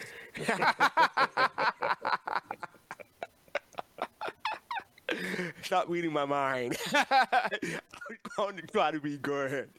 No, but um, yeah, uh, uh, something else. Someone mentioned Sean titles. He had quite a few titles. Um, I'm not sure if he was there in 2012, but he was close to uh, um being with CIG since the beginning. So yes, he had quite a few titles, and this is just his latest one. But I think uh, Sean he de- he demonstrated um, talk Tech. It wasn't called Starcloth back then. I want to say in 2017 or 2018. Might have been 2018. That's right. When, That's right. Yeah, 20. So it's this is not the first time. This is not the first time that they, they talk about cloth, but it, it, had you know it, it's nice to see that has been iterated on and, and, and having an update on it. So yeah, I thought that was a um a, a nice throwback for them. And it was another data point that we saw across all the, both days where stuff being implemented in Squadron 42 was coming to us, right? They're, they're showing you really Admiral Bishop in his in his trench coat, looking like future Nick Fury, right, or whatever. And yeah, I'm gonna have to go back and watch the original 2016 trailer and compare to what, they showed today. See, see what the differences are. They're, they're probably, I mean, it won't be like drastic changes or anything like that, but you know, seeing the minor changes or seeing the, higher fidelity for, uh, drink um, w- w- sh- sh- would be interesting. So I'm, I'll do that Well, later. and- And when you put on, you know, I have, I think it's uh I can't remember, it it's twenty nine forty nine or something like that. There's a there was a trench coat, top hat, and an eye monocle that we got for a Citizen Con back in the day. And when you put that trench coat on now, sometimes the quote unquote cloth physics are really whacked out, right? Mm. Where the the bottom of the, the coat does not move correctly. Uh, and Mhm. so for them to show this new iteration, uh, I think is speaking to that and, and taking it to the next level. All right. I think we can continue on. This is Andre P- Pires, with the uh, lead hair artist. So let's continue. Hi, hi, everyone.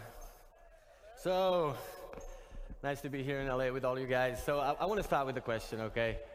How many of you are actually excited that we're getting new hair into the verse? All right. I am. All right. So, I'm Andre. I'm the lead artist uh, in our recently formed hair department. Uh, we branched out from the character art team and created this department. Uh, and it's a pleasure to be here today with all of you uh, and tell you that we're damn proud of what we achieved. Uh, it's been a long road, but uh, definitely worth it, okay? Now, we're going to start by just looking at the most impactful changes that we have in our workflow, okay? Bit of a technicality part. Then you're to get to look at the benchmark assets we have created, okay?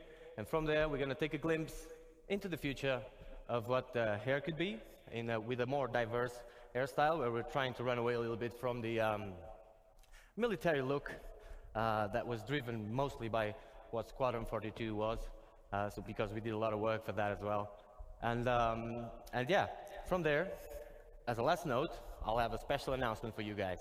Okay, um, don't want to spoil it, but you stick around. You're gonna love what, what we have. Okay, so first thing I want to touch note, very simply. Okay, here for games is hard. It's really hard. Oh, by the way, did I tell you these are actually game-ready assets in the persistent universe?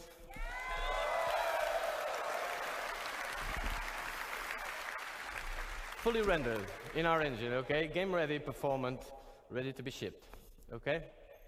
So, uh, hair is really hard, like I was saying. It is a AAA challenge, basically. Um, you see games that get it, games that don't. Uh, some of them get it more or less. Uh, either way, uh, for us, the challenge is the same. We're not different, and the challenge is real. With the scope of Star Citizen, like day-night cycles, all these light shafts, all this uh, MMO, people running around with the hairs, a lot of motion, a lot of fast-paced movement. Um, yeah, it is hard. But the best thing is we have arrived. Okay?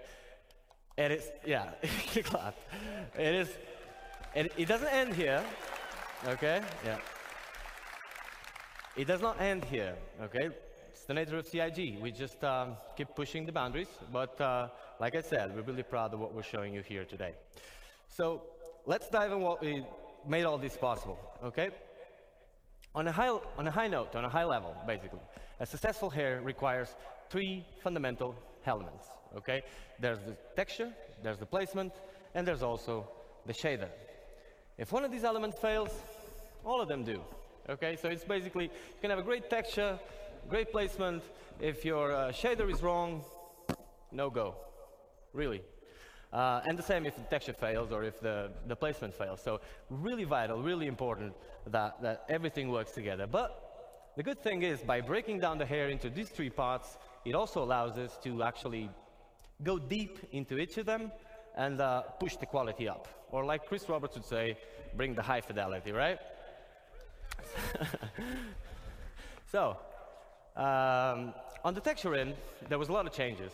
Um, what you see on the top there, the common approach of a AAA game would be to have true black, true white on a transparency map, a bit of taper on the, um, on the tips and roots, and, and call it a day. That's what happens in 99% of the games. Now at CIG, we went a bit further than that. We tested all the thicknesses that were actually um, reasonable to test, of course, and um, we came to a realization. The hair doesn't need to be thin enough. It just needs to look thin. We do need it to be thicker enough, thicker than real life hair, because if you take one of your hairs, you'll see it's, it's really thin, right? So it does need to be uh, renderable. That means if it's really thin, it will be subpixel rendered at some point. With the motion and all that, we will get a lot of artifacts. And so that would be a no-go. We do need it to be thicker than in real life. But can we make it look thin? That was the question. So we came to the realization that from hair, or from scalp to hair, and from hair to the background, so these two points, the transition points, are the most important ones for the hair. So we aggressively tapered the tips, which is what you see over there, and added a gradient to it. So no longer true black and true white. Now, this is a lot of technicality. You will see practical examples of this, but that allowed us to have smooth transitions and basically achieve the result we expected. On the placement side, we came up with hair, with hair libraries, basically. Now, I could be here all day talking about hair libraries, okay? Because I'm a very technical person, and if you see me around the venue, feel free, I'm Andre. You can just come and talk to me about this. I'm not going to bother you all that for, for one hour about this, but I'm going to give you a very quick example that you all can relate. So imagine in real life, you have a construction business and you could make one wall, one roof, one, one uh, floor, and one window. You make it all work together, and from there, you're not only building your house, you're actually building the whole town, and then the whole state, and then eventually the whole universe, right? That's what air libraries are.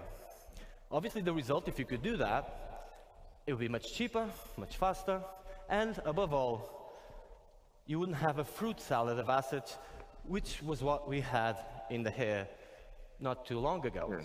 And by fruit salad, fruit I mean salad. Several artists working through the years, each one of them applying their own uh, workflow. Everybody's at different levels of quality, of course, different minds, different ways of seeing the same problem. So, at the end of the day, um, fruit salad, right? And we wanted uniform quality. So, for that, air libraries are a great solution. We also decreased the time of production of hairs. So, it was taking us 20 to 40 days to create one hairstyle per artist, okay? Right now, it's mm. going from like three to five, seven days per hairstyle, which is that great news, okay? So yeah, yeah, that, that was major achievement.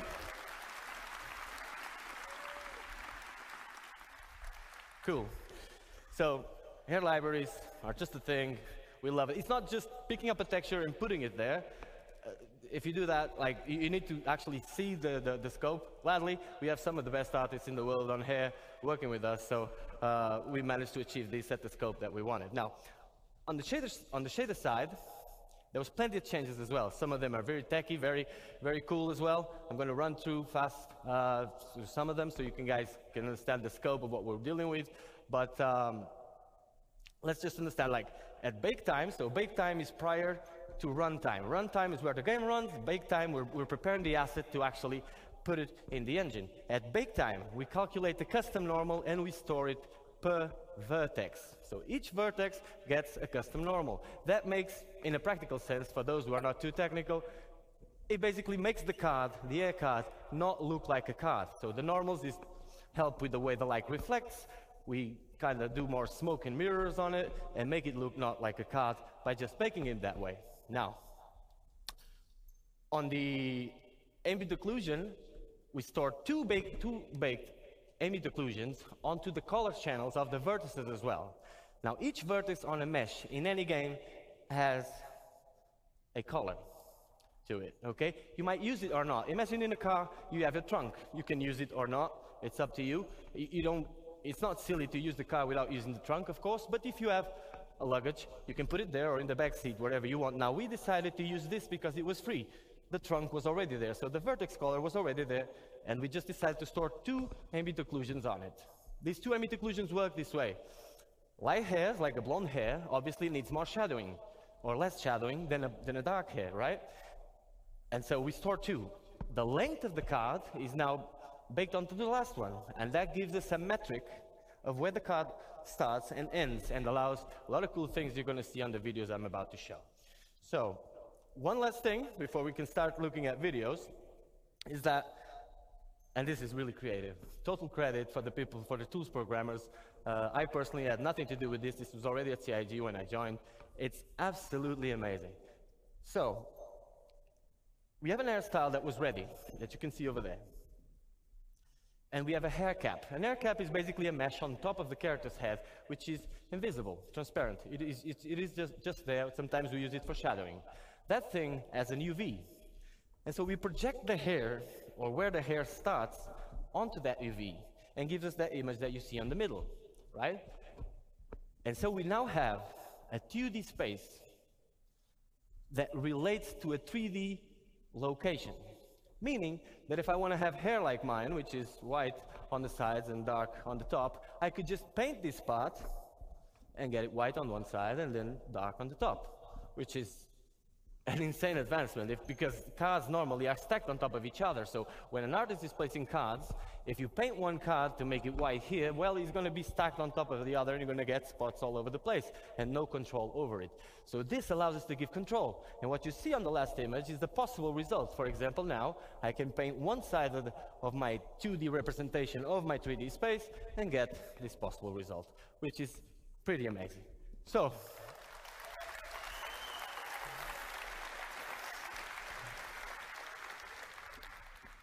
Next video, we're going to take a look at our tools, okay? This is not the way it's going to be exposed to you guys in the character customizer. You will know more about that later, okay?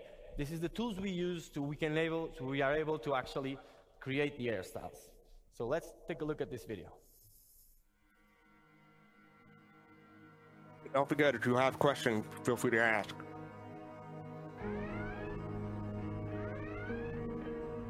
Please, thank you for the raid. Welcome, Raiders. We're covering hair for CitizenCon presentation at the moment. But welcome. You have the full range, so you can go from full white. for the These follow. Melanin ranges, so realistic ranges. Fully white up to black. Very happy to be here. Obviously, you can go red head as well.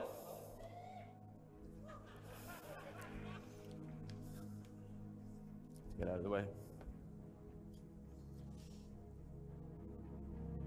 You also have the dye feature where you can see all the things we talked about implemented. You- can go a bit more wild on this.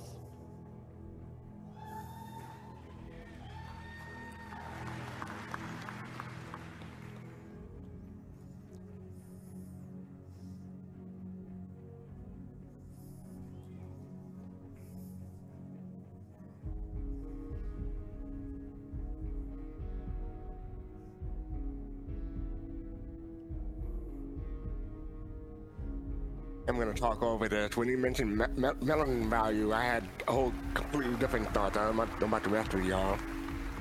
I'm not the only one. Thank you. No, I like that. This That's is the why mechanism of that action. the length of the melanin basis. is stored in those vertex. And obviously you can fade it as well as much as you do. So all the possible combinations between the realistic melanin ranges and the dye layer, okay? This is how the occlusion is working, so you can see these shadowings creating more negative spaces, more structure to the hair. And if you look at the temporal line here, you can see how this pixel depth set helps us with the transitions as well. Cool.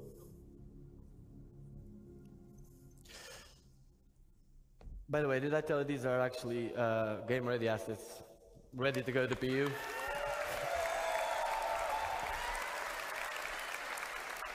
They do look good. I gotta give them that. They do look good. So now that we understand a bit better how the hair is working, that's why the boring part uh, that I told you just before, uh, you can examine this, uh, these images with a bit more of an informed opinion. That is basically the example. Now, that's all very exciting, uh, but we want to show you hairstyles that are actually in Star Engine and working. Uh, so that's the video we're going to take a look next, okay?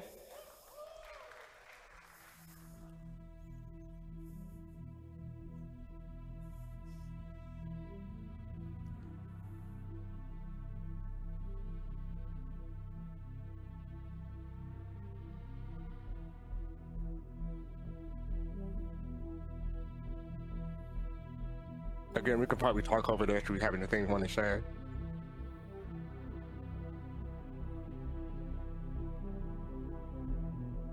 It's it's clear that they have arrived in terms of a methodology that they're satisfied with. Um, you know, my hope is that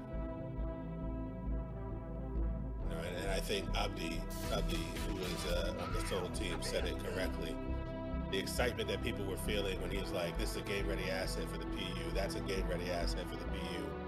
Um, you know, not everybody got uh, hairstyles that represent them that were game ready, right? So my hope and, and and Xylo and others made it clear that they acknowledge that there's still work to do. My hope is that um, we, we can we can be just as excited, right? Um, that, that that Megan can be just as excited. you asked for it. No, yeah, I'm pretty sure that there are a couple of hairstyles already in, or they they were in Pyro. I'm I'm I really want to say uh, I'm 100 percent sure about that. I saw the uh the ponytail one that we already saw a couple seconds ago. It looks okay. so good compared to the ones we're used to seeing. Seth, thank you for the 10 gift subs. Appreciate it. Thank you. Everybody, thank you. I really got one. Say thank you to these chat. Appreciate it.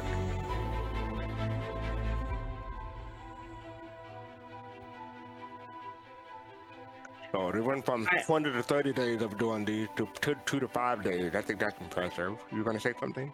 Yeah, I was that bowl cut that we just saw. Uh, I compared it. Like I pulled up that screen, screenshot and compared it to what the one looks like in live right now. Night and day difference. So even like the ones that we already have are gonna look so much better. And then obviously the random part.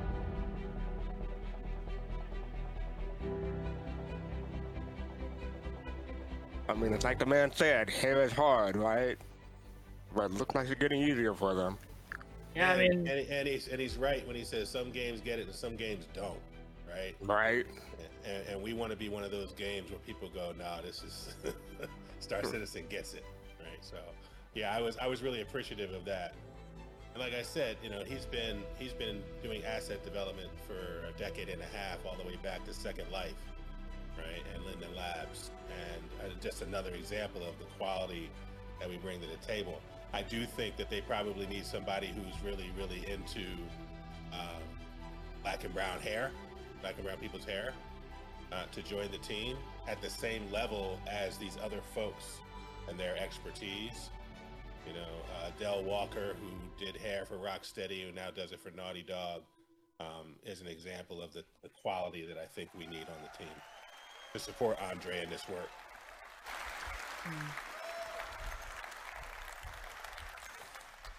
Great, guys. So I can see by your feedback that you, you, you- really enjoyed the dice, so I'm going to try and direct things that way next time. Pretty cool. Okay, yeah, these are game ready assets as well. Now, like I promised you, um, we're trying to make this diverse and get away a little bit from this type of hairstyles you just seen now, which is a bit more military. Um, and for that, we'll have the next video. Now, I have a it's important for you to understand if there's any 3D artists, character You want to artists, pause? artists, Yeah. Go, go pause. Go ahead. Um. So with, with how they're working on these things, like, uh, sorry, if what what is is this called star hair or is this not called anything? It's, uh, Um, I'm not I mean, sure I if it's like that. official Star Hair. Yeah, Um, I, I, I think it's that. Star Hair. I'm curious.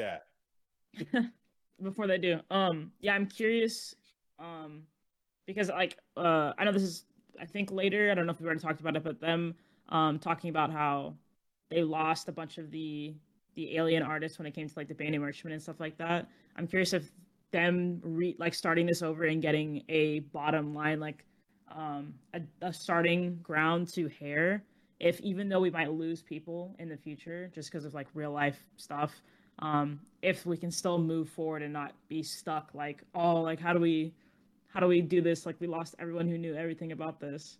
Um i i, I don't know my question is i guess like yeah like do you think that's what that's what they're doing I mean, it's Um, it's the right question to ask after the setback of the Banu merchantmen, because human beings left and they didn't leave us the enough of a design brief and methodology to, to, to for people to step right in.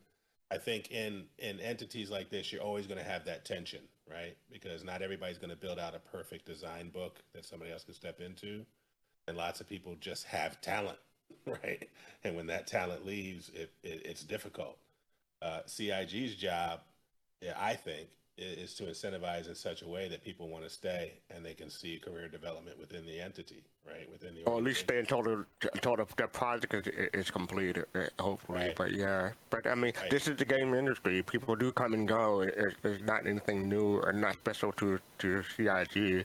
Um, it, it happens. So you just gotta roll with it somehow, or try to minimize the the uh, the impact it had as, as, as low as possible as possible. Right. No, I mean, different different entities are better at having systems in place for that than others, right? And we just want CIG to be at that that one end of that, and hopefully they took measures around what happened with the Banu merchantmen uh, to to broadly engage on that. Eric Kieron Davis is the uh, global head of HR, as I understand it. Um, and that's something that you know when you think about human capital and human human talent, somebody needs to be thinking about that strategically. So let's hope that's happening. Yeah, hopefully they, they they they pick up some lessons. So if it does happen again, it, it won't be, have a big effect. But we'll have to see. All right, let's continue. there, you will know. Some of the hairstyles you're going to see next are some of the hardest things you can do in, in hair for games. In a practical sense, if you can do what is going to be shown next uh, and render it at 60 frames per second on an MMO, you can do pretty much anything. Okay? It's a it's our glimpse into the future of what type of diversity we want to achieve. Uh, we're not only going for this style, but just showing you that if this style is one of the directions, then the full range will come. I hope you enjoy.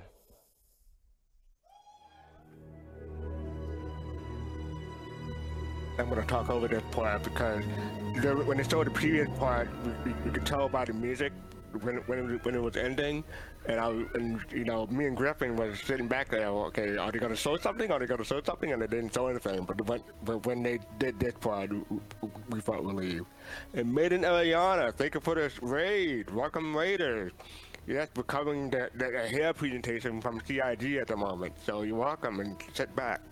Um, anyone have any comments about? Oh, oh BBG, I'm, I'm going to ask, I, I, call on you because you, you, you tweeted out something about this, and I, I thought that was um, pr- pr- pretty relevant and helpful.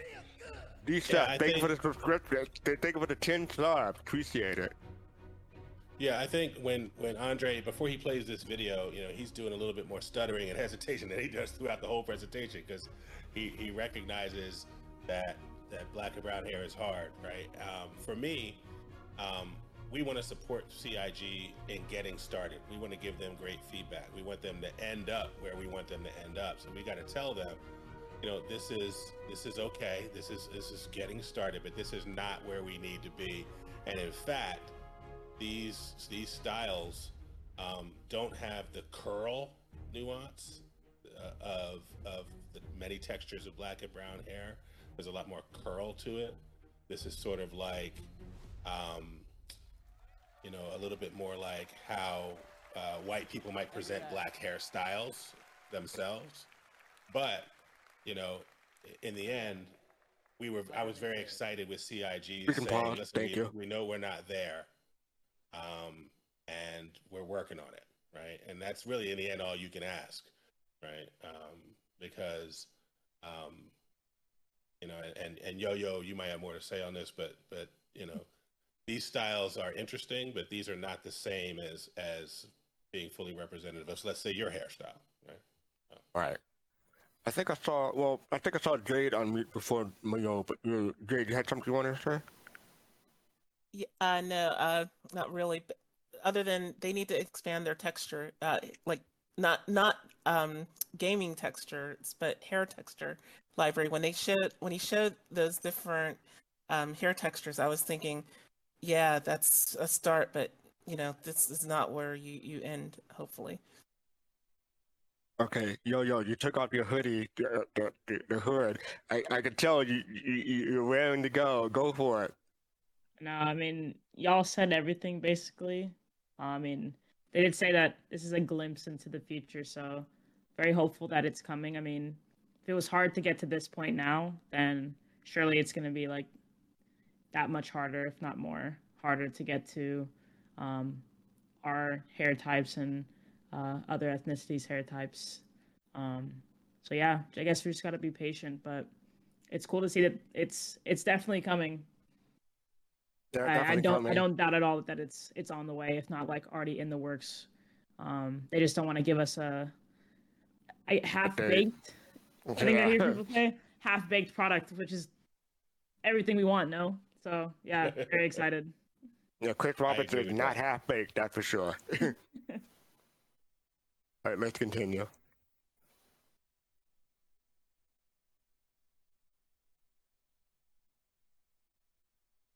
Let's continue. You see here, they are all rendered as you see. Okay. time, depending on the light conditions and stuff. But there is no tricks here. This is actually how it looks. Uh, and that's why we're really proud. Like I said, it doesn't end up here, okay? We're pushing this forward. This is just to replace the stuff that was there. I'm pretty sure you guys were tired. Nobody at CIG was happy with what we had. Uh, I can assure you that. Yeah.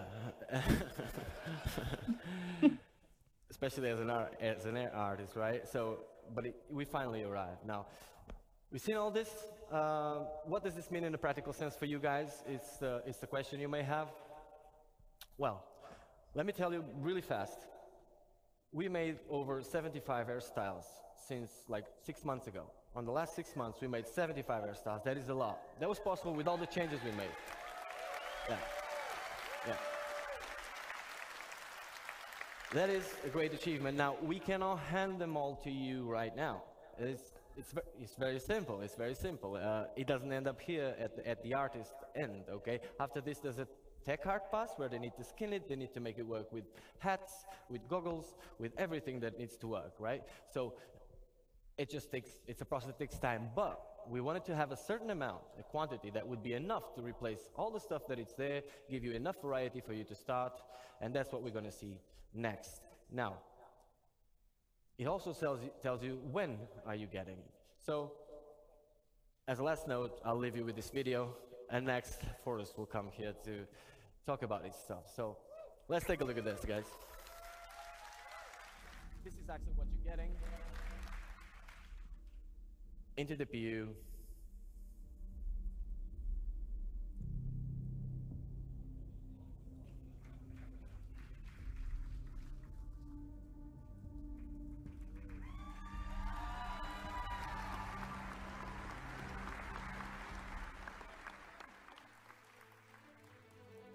When they changed hair in like 2017, I was kind of disappointed. I did. I, I thought the old hair looked, looked better, but now this hair is much improved. So I, I'm I'm happy with it. Mm. So before the year ends, you're all gonna get to enjoy these hairstyles. It was a pleasure to be here with you today, guys, and see you in the bus. Yeah, there definitely there was definitely a couple in, in Pyro for sure.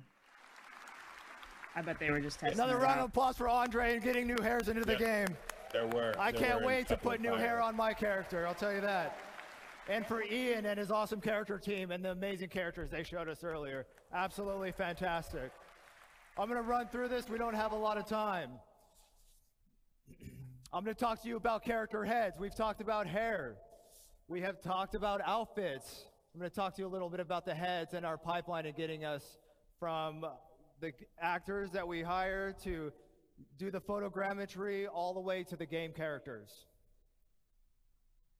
So we have a DNA pool, expansion, and customization. I'm going to be taking you through.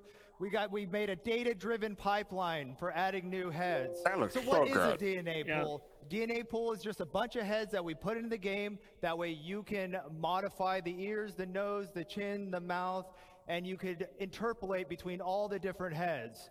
A DNA pool. We want to expand the pool an and allow for more lighting, selection too, though, and right? range. so we Lighting scanned 60 Yeah. new heads for our DNA pool. 60 new heads.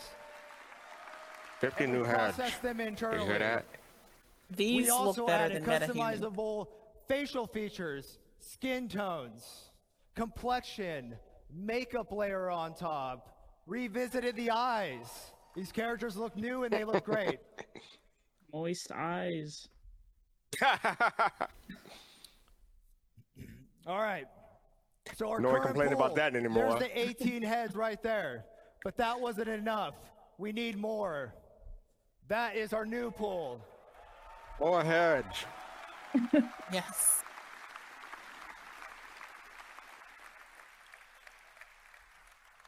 Very exciting. Right now in the PU, when you're playing, see that center row? You get nine females and nine males. And now we get all, we're going to be getting all these characters. It's for Squadron and the Persistent Universe. How do we do it? Well, we partnered with Clear Angle over in Pinewood, London. And they have this thing called the Clear Angle Dorothy Scanner. The scanner improvements allows us to get shoots done in four weeks of sessions. Custom coded flash that just kind of does it automatically, all calibrated in seconds. Our old, to give you an idea, our old process for doing this took hours to calibrate. This thing does it in seconds. Talk about state of the art. Average of four scan actors per day now. We used to be doing one. What this means to mm. you is we can get you characters faster. We can get you new heads faster. Polarized image data resulted in improved spec, blah, blah, blah. Those are awesome texture maps that we could put on the head. That way we could render them, make them look really good. Photogrammetry captured in raw images at 8K texture map resolutions. Hyper accurate scan results. Now, close your eyes if you're a little sensitive to light.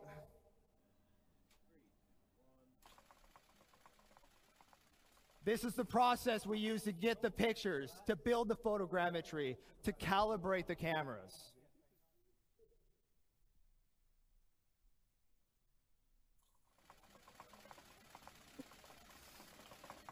Oh,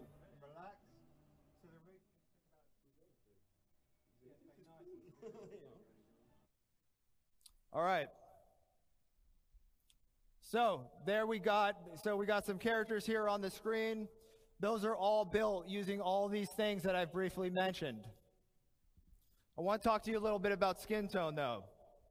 Skin tone's tricky because we want to apply it. We want to be able to customize it. We want you to have the ability to do whatever you want. So what you see is some really weird looking characters. We see a head with some yellow. Yellow's good in this case. What we're trying to do is we're trying to find the average skin color. Once we find the average skin color, we can figure out what that skin tone is and then we can apply it. The blue means it's further away from the average skin tone. So when you apply your skin tone, it has less influence, keeping those high details, keeping the color, the, bre- the blemishes, the imperfections. That middle one, that whitehead, that's where we get once we've extracted the data. It's now ready to apply the skin tone, which you see at the end.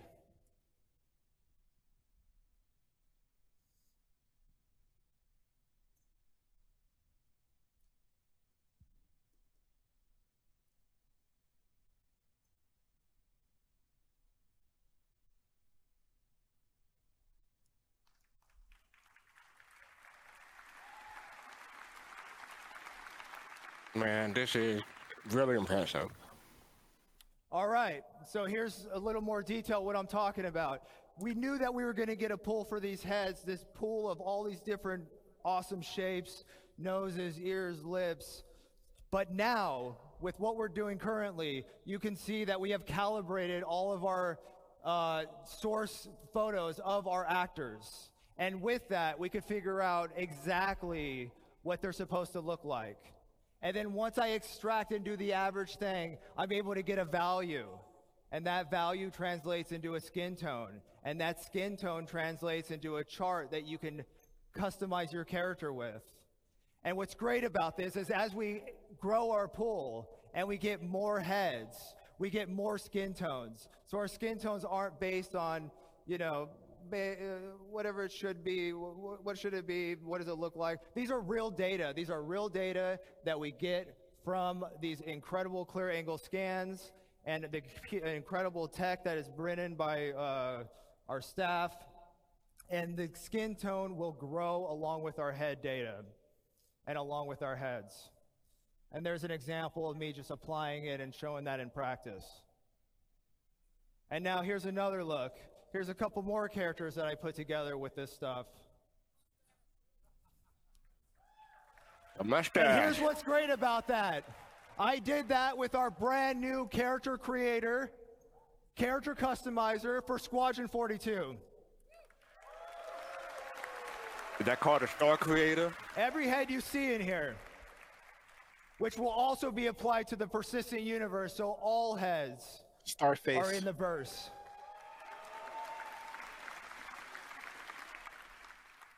And as you can see right here, here's a little scene I put together using the Starface, outfits, okay. using the hair, using the skin, using the heads. And I did that all with the new character creator. And here to show you that, if the live demo of the character creator, I'm going to bring back my good friend Sean Tracy.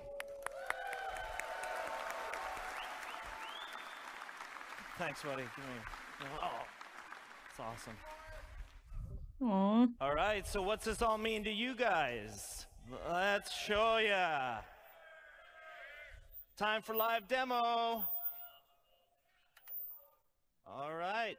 So, I want to welcome you to the Bio Biotic Corp Calliope machine. Calliope. That's a mouthful. Biotic Corp Calliope machine. Okay. All right, so here you can see we've got the whoa, I'm getting I'm getting feedback. You can see we've got two body types that I can select from at any point in time.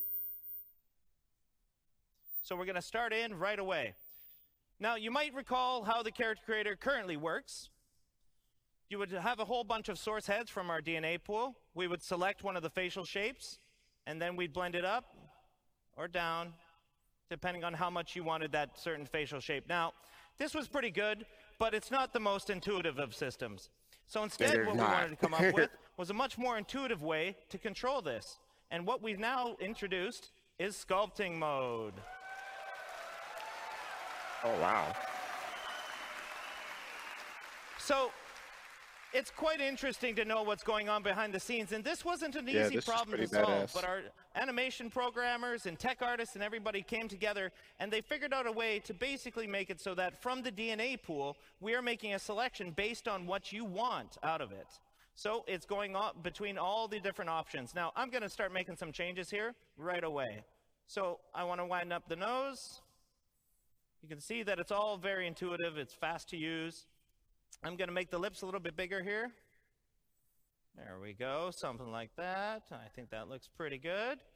I'm It's going going to to take adjust the some people brow six here, hours maybe getting make the a little bit of character cre- created. Some people Now we me. can adjust the eye shape. We can go more almond eyes. We can go more oval. We can have a heavy lid. You know, I can find a whole bunch of different options within here. So here we're starting to look pretty good. I want to give him a little bit more of a hero chin. There we go. I'm liking that. Yes. That's cool. All right. So, not to spend too much time on that, I want to show you some of the other features. And speaking of features, we go to our skin tone. So, finally, you're not just selecting a preset skin tone, you can move through the whole gamut of the lookup table. And this is melanin and hemoglobin at the same time. Now I use melanin.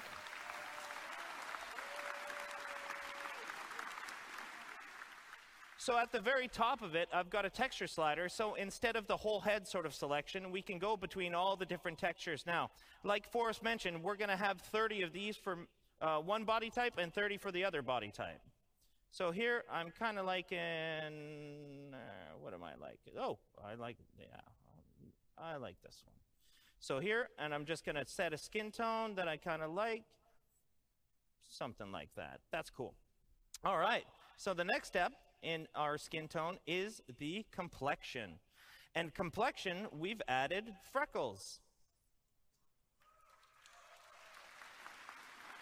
All right, here that there's gonna be like 20 styles coming in 322 with So more with, with the rest coming in later. and I'm blending out the amount of freckles. Now I've cranked it all the way to the top just so you guys can see it. But for my character here, I'm going to keep it kind of subtle, like this, but quite a few of them, something like that. Uh, we've also got sunspots. Now this is, uh, you know, a little more weathered skin. We'll give this sort of look. And we've got a whole bunch of different blemish masks planned for you guys, whether that's sunspots or liver spots or anything to that effect. Now, I'm going to give this guy kind of a weathered look because I think the skin tone looks pretty cool like that. Yeah, I'm digging that. All right, so next up, eyes. So no longer do we have the green and the brown, just the, the full selection. You've got a full RGB chart of what you want to select. So if you want to have bright green eyes, if you want to have hazel eyes, if you want to have blue eyes, if you want to have any of these eyes, this is all You get different colored eyes. You get different nice. colored So eyes. again, Everyone get different colored eyes. We can go with sort of a steely blue, which I'm Ban kind of digging him. for this skin tone. Uh, I quite like that look. That's cool. oh, well, we'll get into some funky colors. Don't you worry. All right. So, one of the other things we've added, and it was mentioned before, we've added a makeup layer. And with the makeup layer, we're totally inclusive. Any of the body types can have ma- makeup. Now, I don't want to spend too long on it here because we're going to get into it in a couple minutes. But I just want to show you sort of blending that in, blending that out for this particular uh, body type. So next, as Andre talked about, we have all the hairstyles that you could want. So I'm just gonna pick Not a couple quite, different we're getting ones. there. There's getting a, a reality for some of us, and another reality for another one of us. There it is. That's what I want my reality to be here. Something like this. Uh, I'm digging the Mohawk though for this one. He's got a bit of a Mr. T look to him. I kind of like this. Yeah, I pity the fool. Pity the fool. right.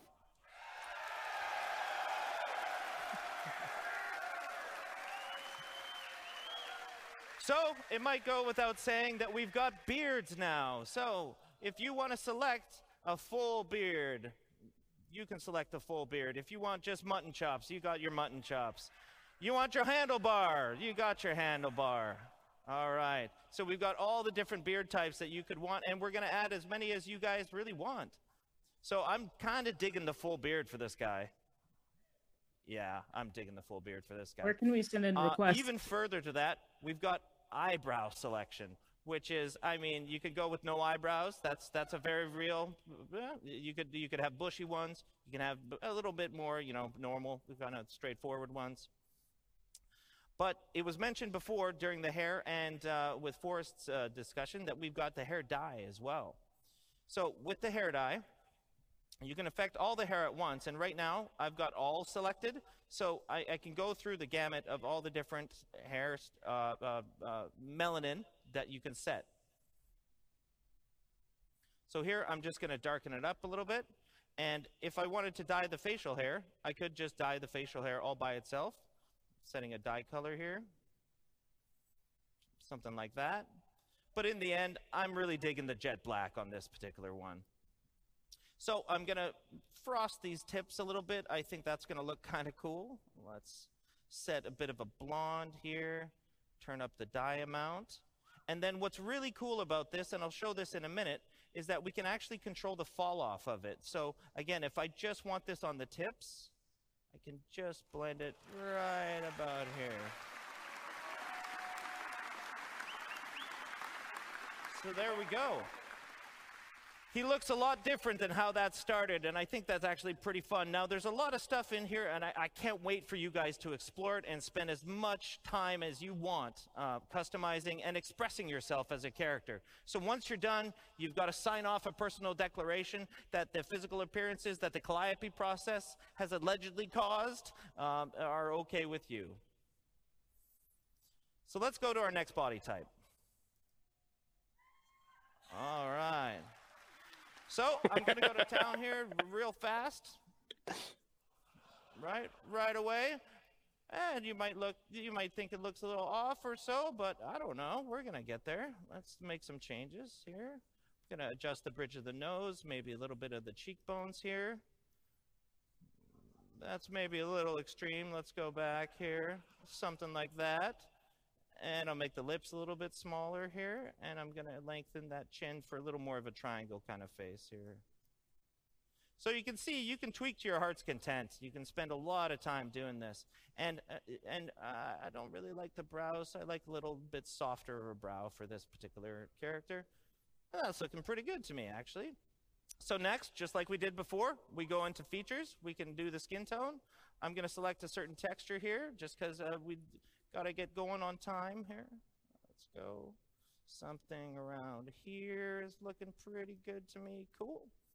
All right, we go into the complexion the same way that we did before. So we start with the freckles. And I kind of like a tactical mindset. Thank you for the gift sub. Character, and I'm going to turn down the sunspots. So we move forward to the eye color again. Ooh, I'm really digging the green. Yeah, I like the green kind of look.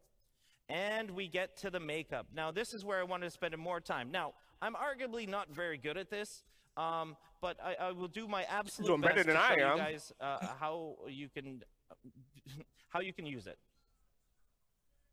So first is the eyeliner. So the eyeliner we can do any color. You can go as crazy or as or as chill as you want to go with this. But for this particular, I'm going to go quite dark here just in the dark sort of fuchsias and purples. Here, we're doing the inner lid eyeshadow, and that I'm kind of keeping the th- same theme, I think. Yeah, and we're going to do the same thing with the broad eyeshadow. So again, we can go as crazy or as calm as you want. You can make your own superhero. So what I've had good success in doing is kind of having it cranked, and then I just pull it back to a little more of a, of a, of a natural blend, something to this effect here. Uh, next is the lips. We can do the exact same stuff on the lips. Now, what we have is a whole bunch of different uh, makeup masks, and you've got three different channels within those masks. So basically, three different colors that are affecting different areas of it. Now, for the lips, we can go with the same sort of theme if we wanted, and I think I'm actually kind of digging that. And let's go on the lip liner, a little darker. And then lips are a lot more glossy, so we can increase the gloss there, so that looks a little more like a lip gloss. Yeah, that looks pretty cool there. And then, like I was doing before, I kind of just pull it back a little bit. And there we are. So next, oh, I think we're good. Yeah, I think we're good. I have no business doing that, that's for sure. Um, uh, same thing on the hair. Again, we've got a whole bunch of different hairstyles. These will all be shared between the two body types, but for this particular demo, we've got the ponytail, we've got the slick back kind of look. Yeah, uh, I'm not finding one I'm really digging yet. I like Ah, when you when you rotate yes. the camera, the Yes, hair now we're make talking. the wind right. move on, So on, cool. on Now, the examples again, as well as the main character. here, guys. So, if you want facial hair on any body type, you got facial hair on any body type. That is up to you guys. Oh, someone mentioned that in chat. So yeah, you, you- you can put it on women. So on the eyebrows, I'm just going to leave them because we can't can't really see them anyways. Uh, but for the hair, I really like dyeing this hair a certain color, sort of you know uh, something in the darker range. I'm going to turn that down. I like the nice jet black. Look at the makeup bounce out. That looks cool. Um, I'm going to turn up the dye though, and I'm going to try to carry my same theme forward here. There we go. And then I'm going to give it a bit of a fall off as we can do. So it's just on the tips there. So let's see that in action.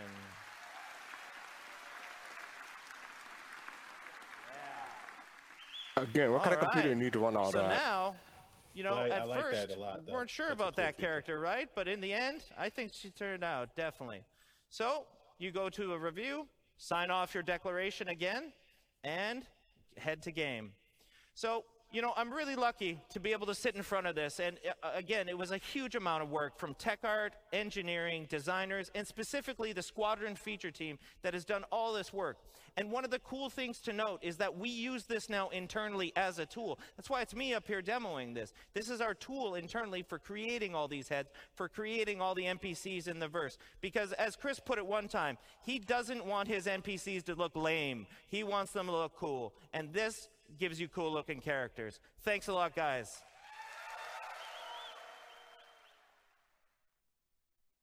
I don't believe that is it. And something that Andre said when he first got on stage, it's been a long road. Uh, you, you had getting the from joke here to there.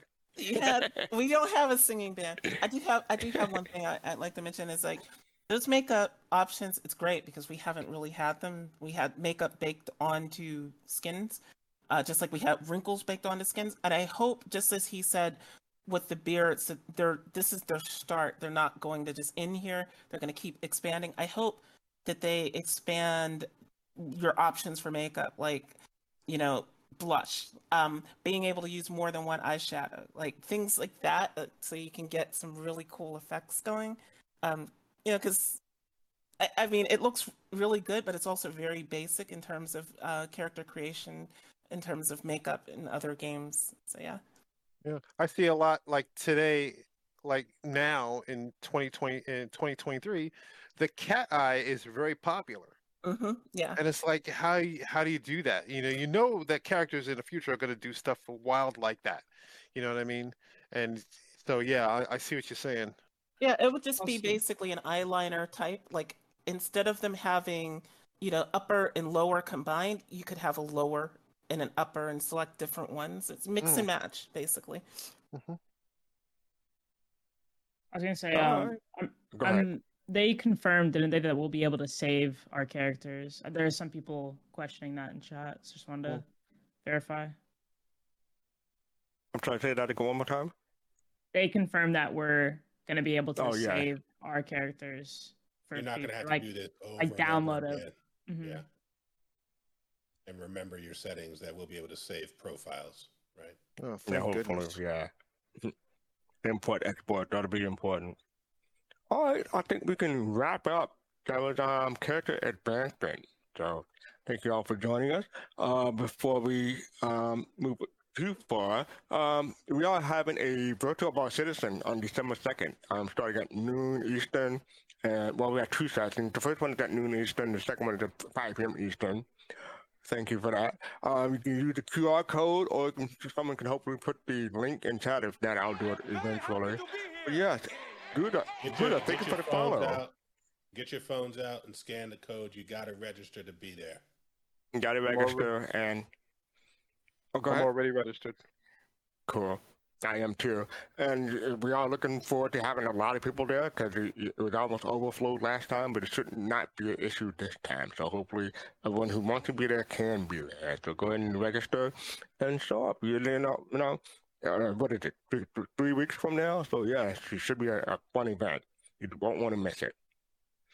Uh, if you want to support us, you can um, buy our merchandise. You click the link down below. I appreciate the people supporting it.